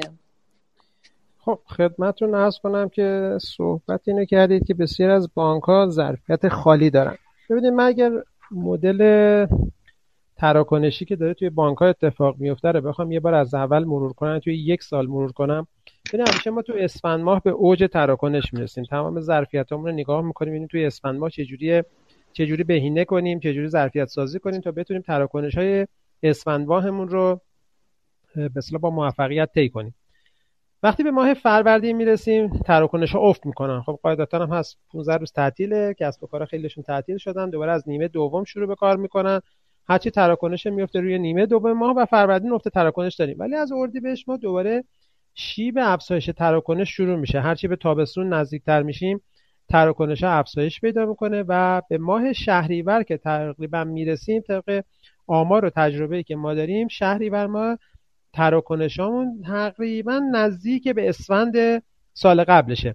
ماه مهر دوباره کمی افت میکنه، دوباره شروع میکنه، میره و باز به اسفند ماه میرسیم که پیش بینی 30% افزایش تراکنش و 20% افزایش تراکنش و اینا رو داریم. اگه با این فرمول بخوایم نگاه کنیم، ما توی بانک ها ظرفیت خالی قاعدتا نباید ببینیم، یعنی همیشه تقریبا ظرفیت ها باید پر باشه.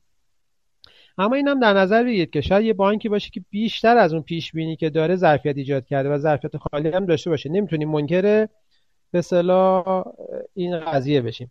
ببین این مدل که بانک ها بتونن به هم ظرفیت بدن، من حالا تو نمیدونم اصلا این مدل هست وجود داره تو ایران که میدونم نیست، تو کشورهای خارجی هم نمیدونم چه جوریه که آیا بانک ها به هم دیگه ظرفیت میدن یا نمیدن. قاعدتا اونها ممکن است سیستم های کلاود استفاده کنن، از پرووایدر هایی که سیستم های کلاود دارن میدن از اونها استفاده کنن و خود بانک ها به هم دیگه ظرفیت ندن. من خیلی اطلاعی از خارج کشور ندارم، اما خیلی بهینه است که همین داخل کشور وقتی یک بانکی سرورهاش رو گذاشته، مثلا سرور گذاشته و داره سرویس میده، بیاد و از سامانه ها و سیستم های ویرچوال ماشین استفاده کنه، کاری که خود ما داریم انجام میدیم. ببین ما سرورهای ریل اگه بخوایم برای هر سرور یک سرور بذاریم، اولا که یک سایت بسیار بزرگی لازم داریم، یک سایت که چندین سایت بسیار بزرگ داریم، هر سیستمی یک سرور میخواد. ولی وقتی میایم از ویرچوال ماشین ها استفاده میکنیم، هم سامانه های کنترل متمرکز روش داریم، هم متوجه میشیم که کدوم سرویسمون الان ظرفیتش پر شده، کدوم سرویسمون ظرفیتش خالیه و خیلی به راحتی میتونیم از یک سرویس ظرفیتشو بکنیم به یک سرویس دیگه بدیم و ظرفیت‌ها رو بهینه بین همدیگه استفاده کنیم. فعلا بهینه‌ترین و بهترین روشی که ما پیدا کردیم و داریم کار میکنیم همین استفاده از ویرچوال ماشین‌ها و ویسن هاست که داریم ازش استفاده میکنیم. بهترین و بهینه‌ترین استفاده رو از عرضم به حضور شما که خدمتتون لازم از سخت افزار میتونیم انجام بدیم. خب این بحث‌های امنیتی هم مطرحه. خب سایت بانک وقتی داره باید یه سایت اصلی داشته باشه، باید یه سایت پشتیبان داشته باشه، روش سامانه‌های امنیتی باشه، مرکز اسوسی داشته باشه، مرکز ناک داشته باشه، پایش رخداد بکنه، اتفاقات امنیتیشو گزارش کنه، اتفاقات امنیتیشو پایش کنه. وقتی یه سایت مشترک میشه، خب اتفاقات هم مشترک میشه. یعنی برای یه بانک اگه رخداد امنیتی هست، برای یه بانک دیگه اگه داره اتفاق میفته، مثلا فرض کن اتکی برای یه بانک دیگه اتفاق افتاده و داخل سایت این بانک باشه، خب کنترلش خیلی سخته. و قاعدتا اون داستانی که شما گفتید که آقا به خاطر یک سری کار امنیتی اتفاق نیفته، آره تو شرایط فعلی ممکنه که به خاطر همین اتفاقات امنیتی نتونیم این داستان شیر کردن سایت ها رو رقم بزنیم. اما این دلیل نمیشه که نشه واقعا استفاده کرد. ببین شما اگه یه بانکی واقعا یک سایت خالی داره، نمیگه از سایتش استفاده میکنه، ظرفیت سازی کرده، سایت گذاشته و داخل اون سایتش هیچ سرویس نیورده، سایت خالی داره، برای خودش هم استفاده نمیکنه، با یک شبکه مجزا، با رعایت یک سری الگوریتم‌های امنیتی و شبکه‌ای، خب میتونه سایتش رو به بانک دیگه‌ای اختصاص بده. شاید به اون اندازه‌ای برسیم، حالا تکنولوژی‌هایی رو بیاریم روش کار کنیم که حتی سیستم‌های کلود رو داخل یه بانک را بندازیم، بتونیم به بانک‌های دیگه هم سرویس بدیم. من نظرم اینه که این شدنیه، ولی باید روی مدل‌هاش فکر کرد. شاید الان این سوالی هم که شما کردید الان توی ذهن خیلی‌ها این تفکر ایجاد کنه که خب بالاخره اینم یه کسب و کاره، اینم یه بیزینسه، شاید بتونیم یه سیستم امن بیرونی کلود را بندازیم به بانک‌ها سرویس بدیم. شاید از بانک‌ها به این فکر برسن که ظرفیت‌های خالیشو شاید بتونن به یه بانک دیگه اجاره بدن. شاید الان این سوال شروع یه تفکری باشه روی این قضیه. من خدمتتون هستم. متشکرم آقای گشتاسبی. آقای بایاندور اگر اشتباه نگم فامیلیشون رو گفتن تکنولوژی داکر از ویرچوال ماشین جایتر و قابلیت پایش گسترش بیشتری داره. نظر شما چیه؟ بله خب درست میگم. تکنولوژی داکر خب یه تکنولوژی جدیدتری هست و الان خیلی کم استفاده بشه. من خیلی ندیدم جای استفاده کنن، ولی خب تکنولوژی دقیق‌تری هست. ولی خب این هم در نظر بگیریم ما بابت وی ام ها و بابت وی سن ها خب هزینه‌ای رو کردیم و داریم ازش استفاده میکنیم. خب جایگزین کردن یک تکنولوژی جدید باز برای ما هزینه میبره و خب وی ام آی که ما داریم با سخت افزارها و تجهیزات فعلی ما داره کار میکنه. داکر رو میاریم مطمئنا باید یک سری سخت افزارهامون رو دوباره تغییر بدیم، اونها یه هزینه‌های مضاعفی رو برای ما پیاده میکنه. ولی خب یه روزی ممکنه که دیگه شرکت وی ام ور و ویرچوال ماشین ها واقعا دیگه اون سرویس ها رو ندن، مجبور شیم بریم از تکنولوژی جدیدتر استفاده کنیم. من منکرش نیستم، ولی میگم شرایط فعلی ما الان وی ام بهینه ترین چیزی که داریم استفاده میکنیم. درست. شرکت وی ام رو عرض میکنم.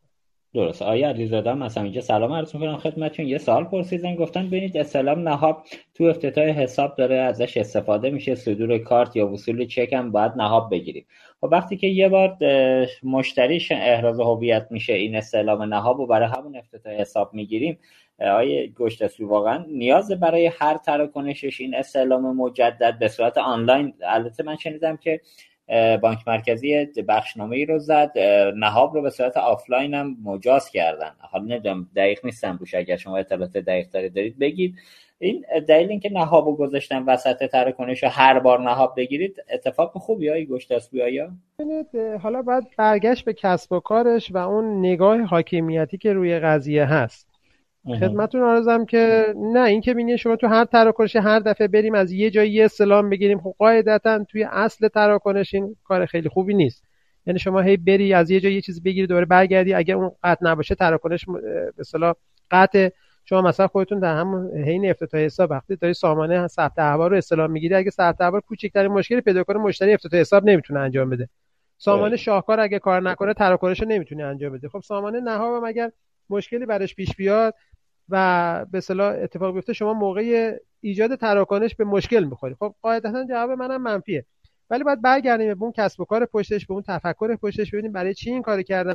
ممکن نگاهی به اون تفکر داشته باشیم، ببینیم چاره‌ای نداریم جز مجبوریم استفاده کنیم و باید بریم تو اجرا به مشکلاتش بخوریم، یا مشکلات رو برطرف کنیم یا روش کسب و کاری رو عوض کنیم.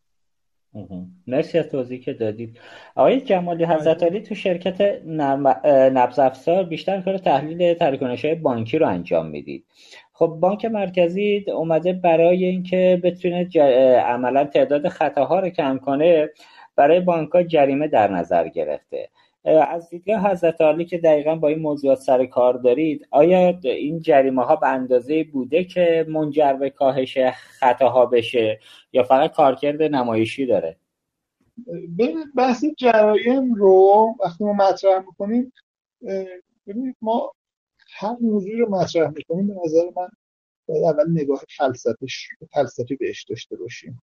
مثلا همین سامانه نهاری که آقای گشتاسبی در موردش صحبت کردیم، فلسفه‌اش چیه؟ فلسفه یعنی چی؟ یکی این که اون چیز، اون در حقیقت ماهیتش چیه؟ دومی که جایگاهش تو کل چیه؟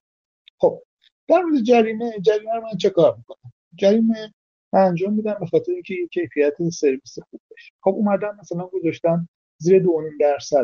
خب 2.5% چرا گذاشتم؟ 2.5% چرا نذاشتم مثلا 25%؟ به خاطر اینکه خب نگاه میکنم ببینم که کور مثلا خدمات، مثلا فرض بگیرید که هر خطاش دیگه به طور متوسط روی 1% یا بین مثلا حدود 0.5% دیگه در بهترین حالت است. خب میام اینو میذارم 2.5%. خب بعد میام و خب اگه مثلا حالا مثلا یه شرکت دیگه بود که مثلا روی 25% مثلا داشت چه کار میکنم، مسلما من معتقدم که مثلا شرکت خودم بودش 25%. خب این در حالی که این هیچ استانداردی نیامده مثلا دیگه، که چون که استاندارد مثلا برای که فاست پیمنت مثلا این هست یا ویزا یا مستر اینجوریه، من این رو در نظر میگیرم. خب اهمیت هم خب از نقطه دید خودش نگاه میکنه، از نقطه کاربر نگاه نمیکنه، یعنی از نقطه پذیرندگی نگاه نمیکنه. حالا شاپرک هم اومده یه کار اشتباهی رو داره انجام میده، مثلا نمیدونم یه خط پذیرندگی اومده ایجاد کرده که اونم نمیگه وقتی که مثلا پی اس پی دان باشه جریمهش نمیکنه، وقتی بفرسته یه مشکلی وجود داشته باشه اون رو مثلا به عنوان مشکل ایجاد میکنه. بازی مجموعش صفر نیست، یعنی نیست که مثلا حالا یه نفری که مثلا درست سرویس نداد و ایجاد مغایرت کرد من این پول رو بگیرم به بقیه مثلا تقسیم کنم، نه این پول رو میذارم تو جیب خودم. خب این تو جیب خود گذاشتن خب مشکله. ریورسال تکلیفش مشخص نیست. ما نگاه کنیم مثلا تی پی اس 1.50 یه اختلال به وجود میاد، بعد یه دفعه مثلا تی پی اس میره رو 500. چطور مثلا برای شرکت خدمات اون بانک رو میبنده به تیربار مثلا برای دیگه ریورسال. خب ریورسال میره بالا، بذای هر ریورسال هم دوباره میاد بانک رو چیکار میکنه؟ جریمه میکنه.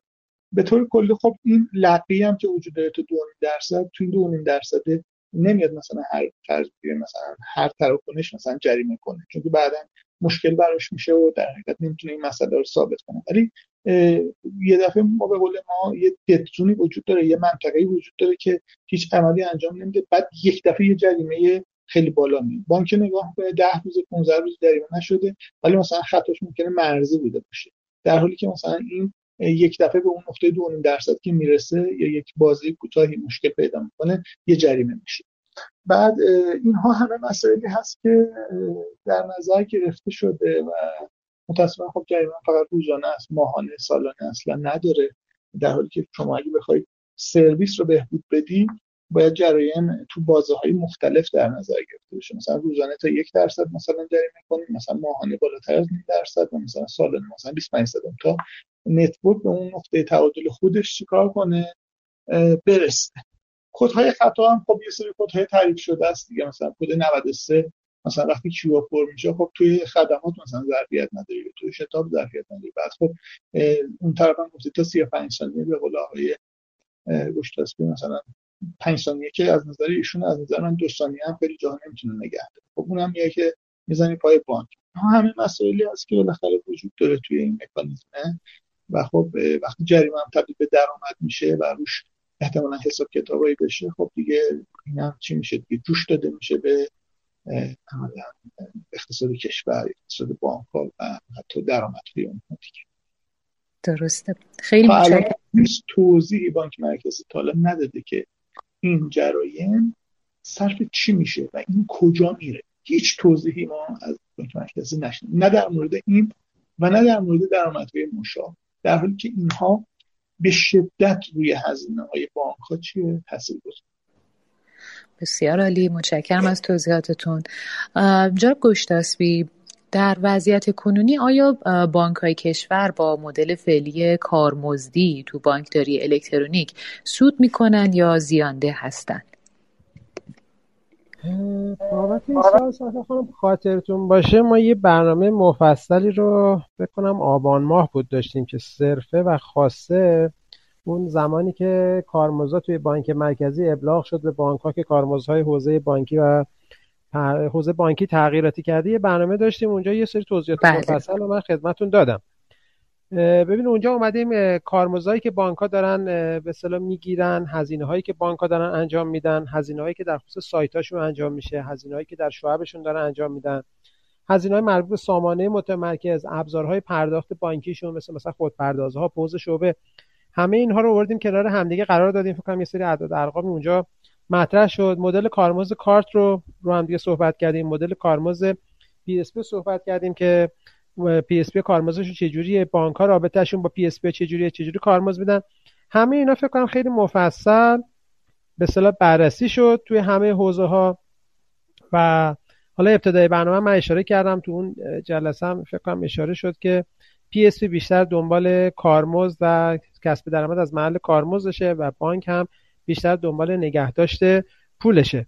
خب اون تغییرات جدید بانک مرکزی هم اونجا همه رو آوردیم کنار همدیگه گذاشتیم. حالا اگه همه رو بخوام دوباره مرور کنم فکر کنم یک ساعتی وقت این برنامه رو بگیره، ولی در کل به این نتیجه رسیدیم که هزینه‌های انجام تراکنش بیشتر از کارمزدیه که بانک‌ها دارن دریافت می‌کنن. خب الان من فکر می‌کنم که مدل کارمزد پرداخت باید اصلاح بشه. خب اونجا هم صحبت شد، بارها همه جا صحبت شده و فکر کنم حالا یه اقداماتی هم در دست تدوین هست. حالا نمیدونم کی ابلاغ بشود یا نشودش هم نمیدونم، ولی مطمئنا مدل کارمزد پرداخت باید اصلاح بشه. ببین پرداخت این کارمزد شبکه پرداخت توسط بانک‌ها فشار زیادی رو داره روی بانک‌ها میاره. شما اگه به صورت‌های مالی که روی کدال بانک‌های بورسی میذارن رجوع کنید و ببینید، می‌بینید که اونجا چه عددهای کلانی رو بانک‌ها دارن بابت شبکه پرداخت میدن. از اون برم بانک‌ها برای جبرانش از محل‌های دیگه‌ای باید سوددهی کنن. خب بالاخره بانک نمیتونه زیان کنه، به خصوص بانک‌هایی که بانک‌های بورسی هستن نمیتونن زیاد کنن، از محل‌های دیگه‌ای مثل نرخ تسهیلات باید کسب درآمد کنن. خب اینها هم باز یه ساید افکت‌های دیگه‌ای روی تورم و روی ارزش پول خواهد داشت که در کل اگه بگم مدل فعلی کارمزد پاسخگوی هزینه بانک‌ها نیست. قاعدتاً بانک‌ها رو با یه چالش‌هایی مواجه می‌کنه حوزه بانکداری الکترونیک. اگه صرفاً از محل کارمزدش بخوایم درآمداشو نگاه کنیم و بگیم می‌خوایم توسعه بدیم، میگم که نه، این اتفاق نمی‌افته. بانک‌ها دارن بابت این سوبسید میدن، از محل‌های دیگه دارن زیان‌های این حوزه رو جبران می‌کنن و این هزینه هم هر سال داره بیشتر میشه. در کل جوابم به این سوال اینه که هزینه‌های بانک‌ها خیلی بیشتر از کارمزدهای دریافتشونه. خدمتتون هستم.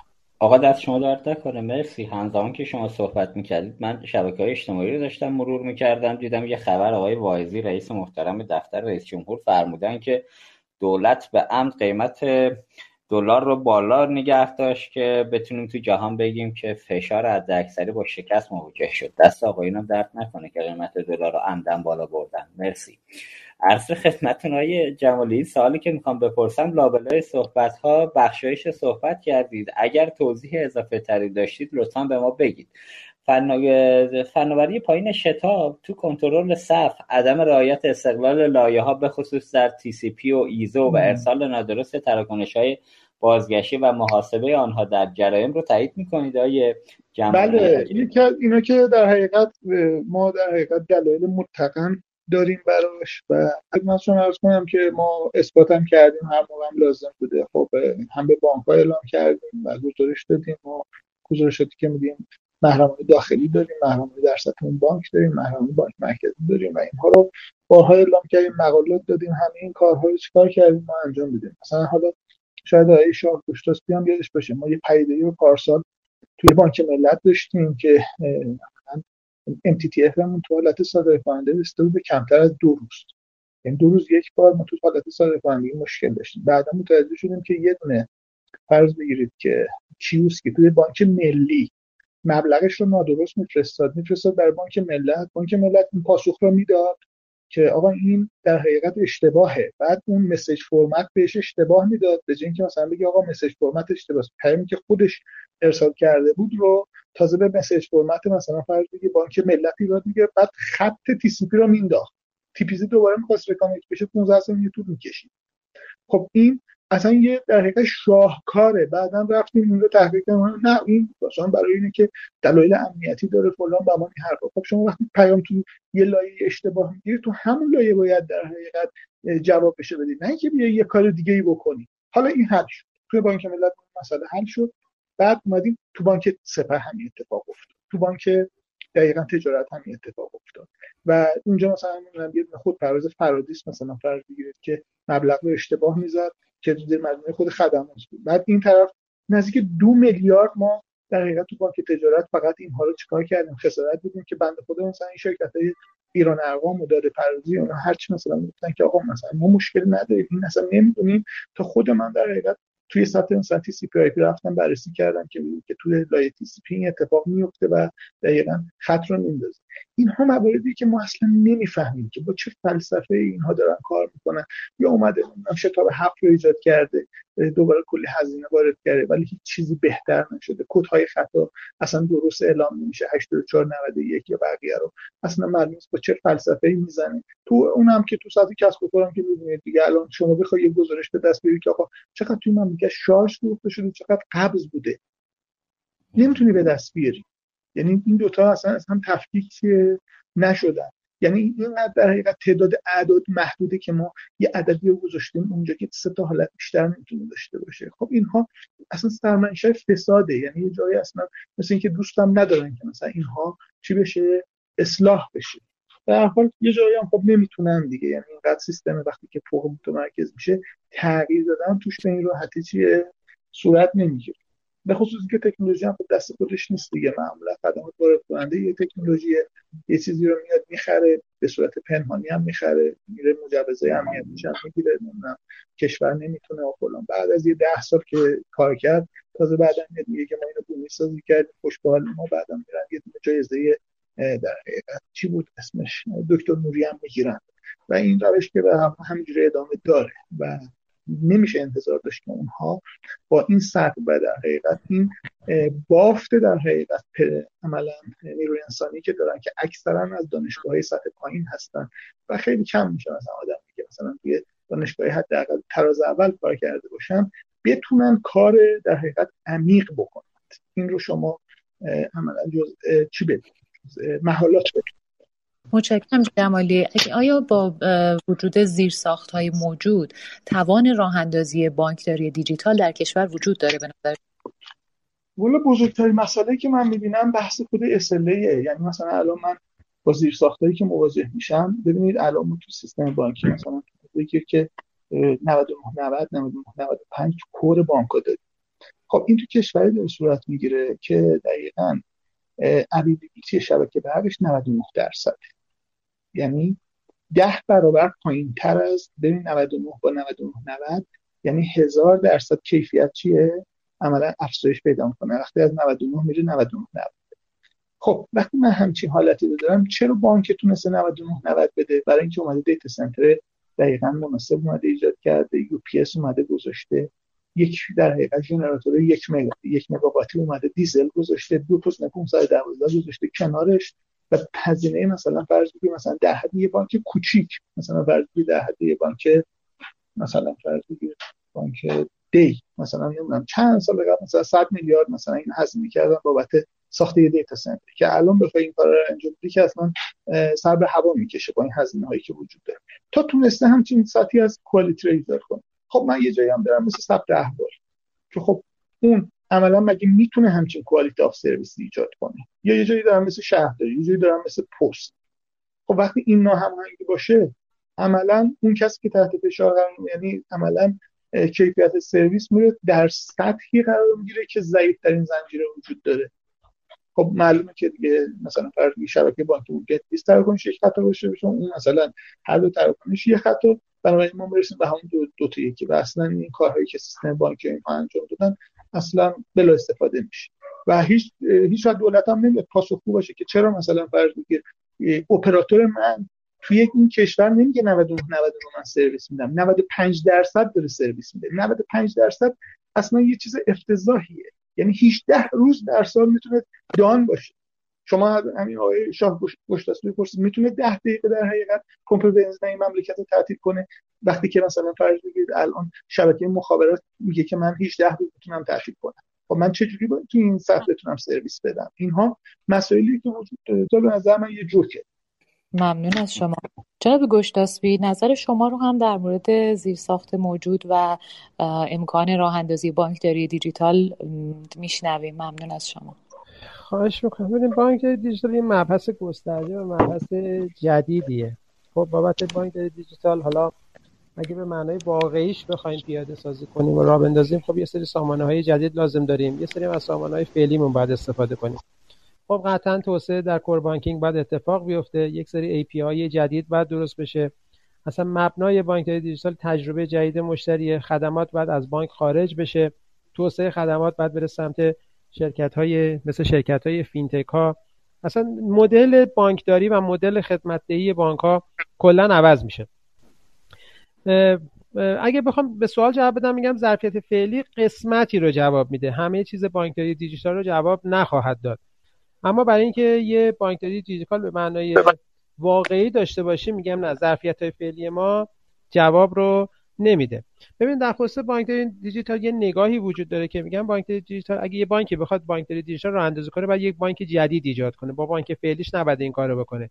یه بانک جدید باید در کنار بانک فعلیش ایجاد کنه، بعد بره زیرساخت‌های جدیدی تو اون بانک ایجاد کنه، کور بانکینگ جدید، زیرساخت‌های جدید، سامانه‌های جدید، همه چیزشو باید عوض کنه.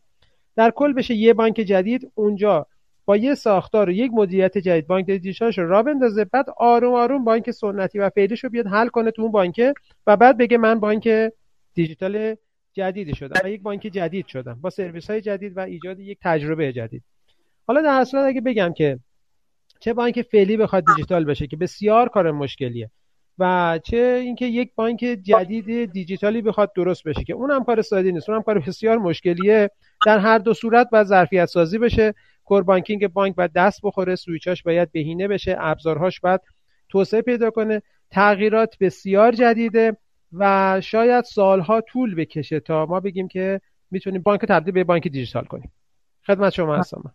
بزرگواری. متشکرم از شما جناب گشتاسبی. با توجه به اینکه کم کم به پایان برنامه امروز نزدیک میشیم، به عنوان نکته پایانی میخوام راهکارتون رو برای برون رفت از وضعیت موجود بدونم و اینکه اگر نکته‌ای برای جمع‌بندی دارید در انتها بفرمایید. خدمتتون عرضم که این تقریبا تمام مسائل رو در پارت‌های قبلی توضیح دادیم، یعنی تقریبا تمام سوالا چالش هایی بود که ما تو این حوزه داشتیم در مورد انجام تراکنش، پایداری سرویس ها، پایان سال خوبی داشته باشیم. اما جهت جمع‌بندی موضوع من دو تا راهکار به نظرم میرسه. یه راهکار کوتاه مدتیه که خدمتتون عرضم که میتونیم روی، حالا قبلا توضیح دادم، کنترل تراکنش های موجود، ایجاد محدودیت تو تراکنش های کاذب از بین میبریم. سامانه های فراد دیتکشن و مثلا سامانه هایی که میتونه کشف تقلب کنه، تراکنش‌های فیک و تراکنش‌های سوری رو تشخیص بده. اینها رو تو راهکارهای کوتاه مدت بتونیم بیاریم، یک سری ظرفیت‌ها رو آزاد می‌کنیم و واقعا به سمت تراکنش‌های به اصطلاح واقعی می‌رسونیم. اما یه راهکار بلند مدت هم قبل توضیح دادم، اینه که یک سری سامانه‌های آفلاین بیاریم، تراکنش‌های خردمون رو ببریم سمت سامانه‌های آفلاین. چرا میگم راهکار بلند مدت؟ چون خب اینا یه چارچوبه‌هایی داره، کارهای فنی سنگینی داره، قوانین و مقررات داره. مثلا بحث کیف پول رو اگه بخوایم یه راه اندازی کنیم، خب کار خیلی ساده نیست. ما الان کیف پول شاید تو خیلی جاها می‌بینید، ولی ما یه چیزی به نام پلتفرم کیف پول به معنای واقعی با یک قوانین بالادستی و چارچوبه درستی هنوز، من درست حالا یک چارچوبه تدوین شده و ابلاغ شده، ولی هنوز اینکه بتونیم اینو راه اندازی کنیم من ندیدم. انشالله که به اون سمت خواهیم رفت، تراکنش‌های خردمون رو به اون سمت می‌بریم و عرضم بزرگ شما یک سری از ظرفیت‌های بانک‌ها و شبکه پرداخت که ظرفیت‌های بیشتریشون هم سمت این تراکنش‌های خرد هست به سر جای اصلیش میرسونیم. وقتی اینا به سر جای اصلیش برسن، یعنی هر چیزی بره سر جاش، مطمئنم بهینه‌سازی و اتفاقات خوبی تو این شبکه خواهد افتاد. خدمت شما هستم. ممنون از شما جناب آقای جمالی. در خدمت شما هم هستیم. راهکارتون رو برای برون رفت از وضعیت موجود میشنویم و اگر سخن پایانی و جمع‌بندی دارید منتظر شنیدنش هستیم. من حالا پیرو صحبت‌های جناب مهندس گشتاسبی اینکه هر کسی سر جای خودش بشینه خب یه مسئله خیلی مهمه که اول از همه از بانک مرکزی می‌خواهیم در جایگاه درست خودش بشینه و عملاً اگه در جایگاه درست خودش تو این سال‌ها نشسته بود این معضلات رو هم ایجاد نمی‌کرد و این مشکلات ایجاد نمی‌شد.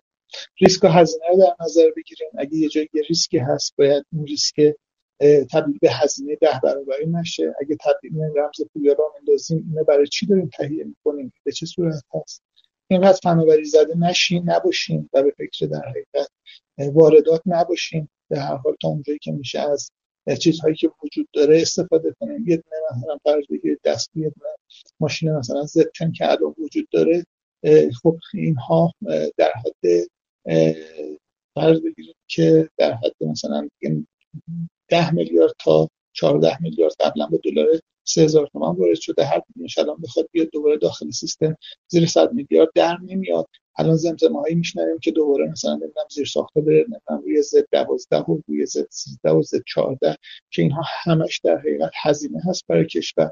البته یه سری خوشحالن که نمیدونم مثلا به دلار اونقدر خریدن، در حالی که خب این هزینه همش به اقتصاد کشور وارد میشه و ما باید این کار رو انجام بدیم که اگه یک ماشین رو وارد کردیم 20 سال 30 سال دقیقاً بتونه توی اون بانک جواب بده. همونطور که الان توی بانک آف چاینا، بانک‌های بزرگ دنیا داره این کار انجام میشه و از تجربیات دنیا استفاده کنیم و توتال کاست آف آنرشیپ رو واقعاً در نظر بگیریم که هزینه تمام شده هر چیزی چقدره، هزینه تمام شده شتاب بر اقتصاد این مملکت چقدر، هزینه تمام شده شرکت خدمات بر این کشور چقدر، شرکتی که واقعا داره اشتغال منفی داره تولید میکنه تو این کشور و به ازای هر نفرش بین 20 تا 100 نفر شغل تو این کشور از بین میره، باید تعطیل بشه. این نظر منه.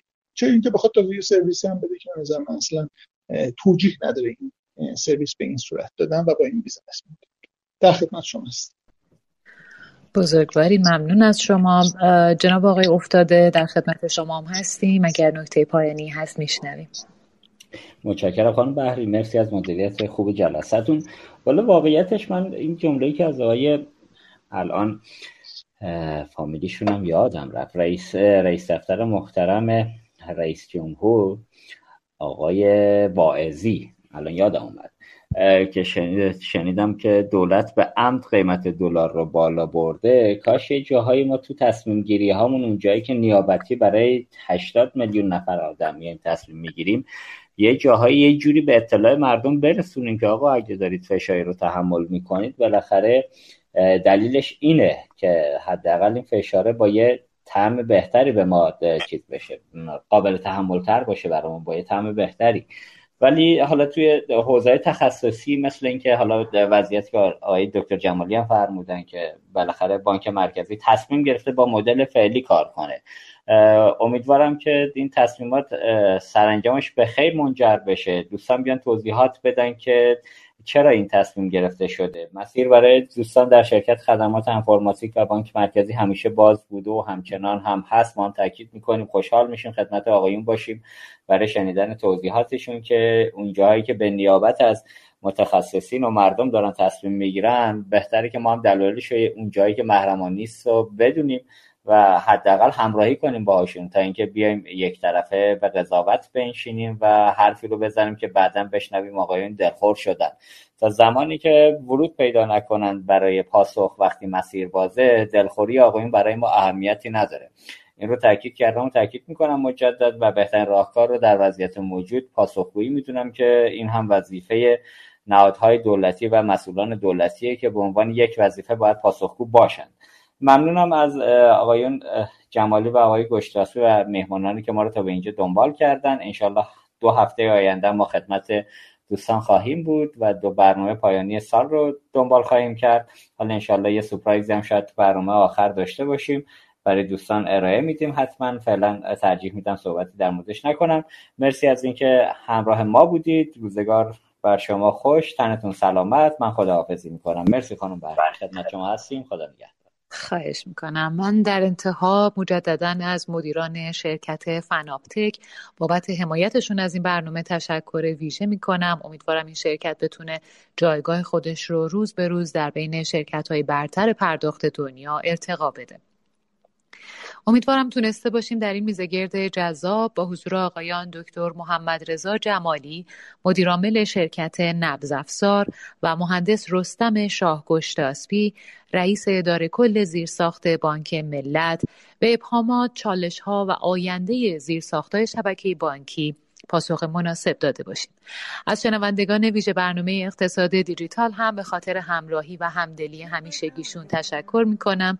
لطفاً این برنامه رو به همکاران خودتون در شبکه بانکی معرفی کنید و حتماً ما رو از نظرات سازندتون بهره مند بفرمایید. روزگارتون سرشار از خوبی و مهربانی، در پناه خدا باشید. رادیو اینترنتی عصر پرداخت. به همم ریختش گیسویی، به همم ریختش مدت هاست،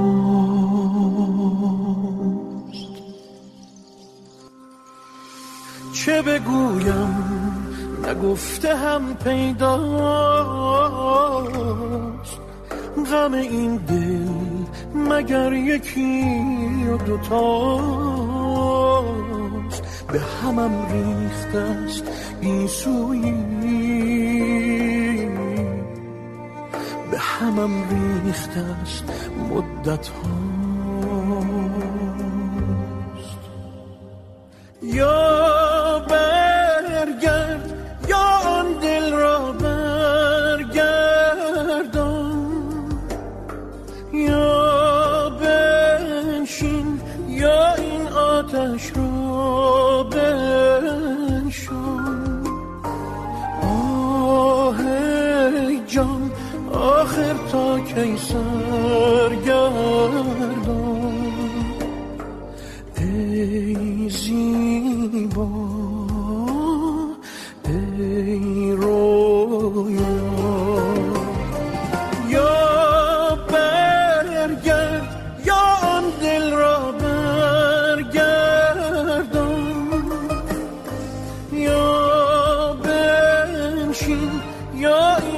آتش را بنشان. آه ای جان، آخر تا کی سرگردان؟ ای زیبا، ای رویا.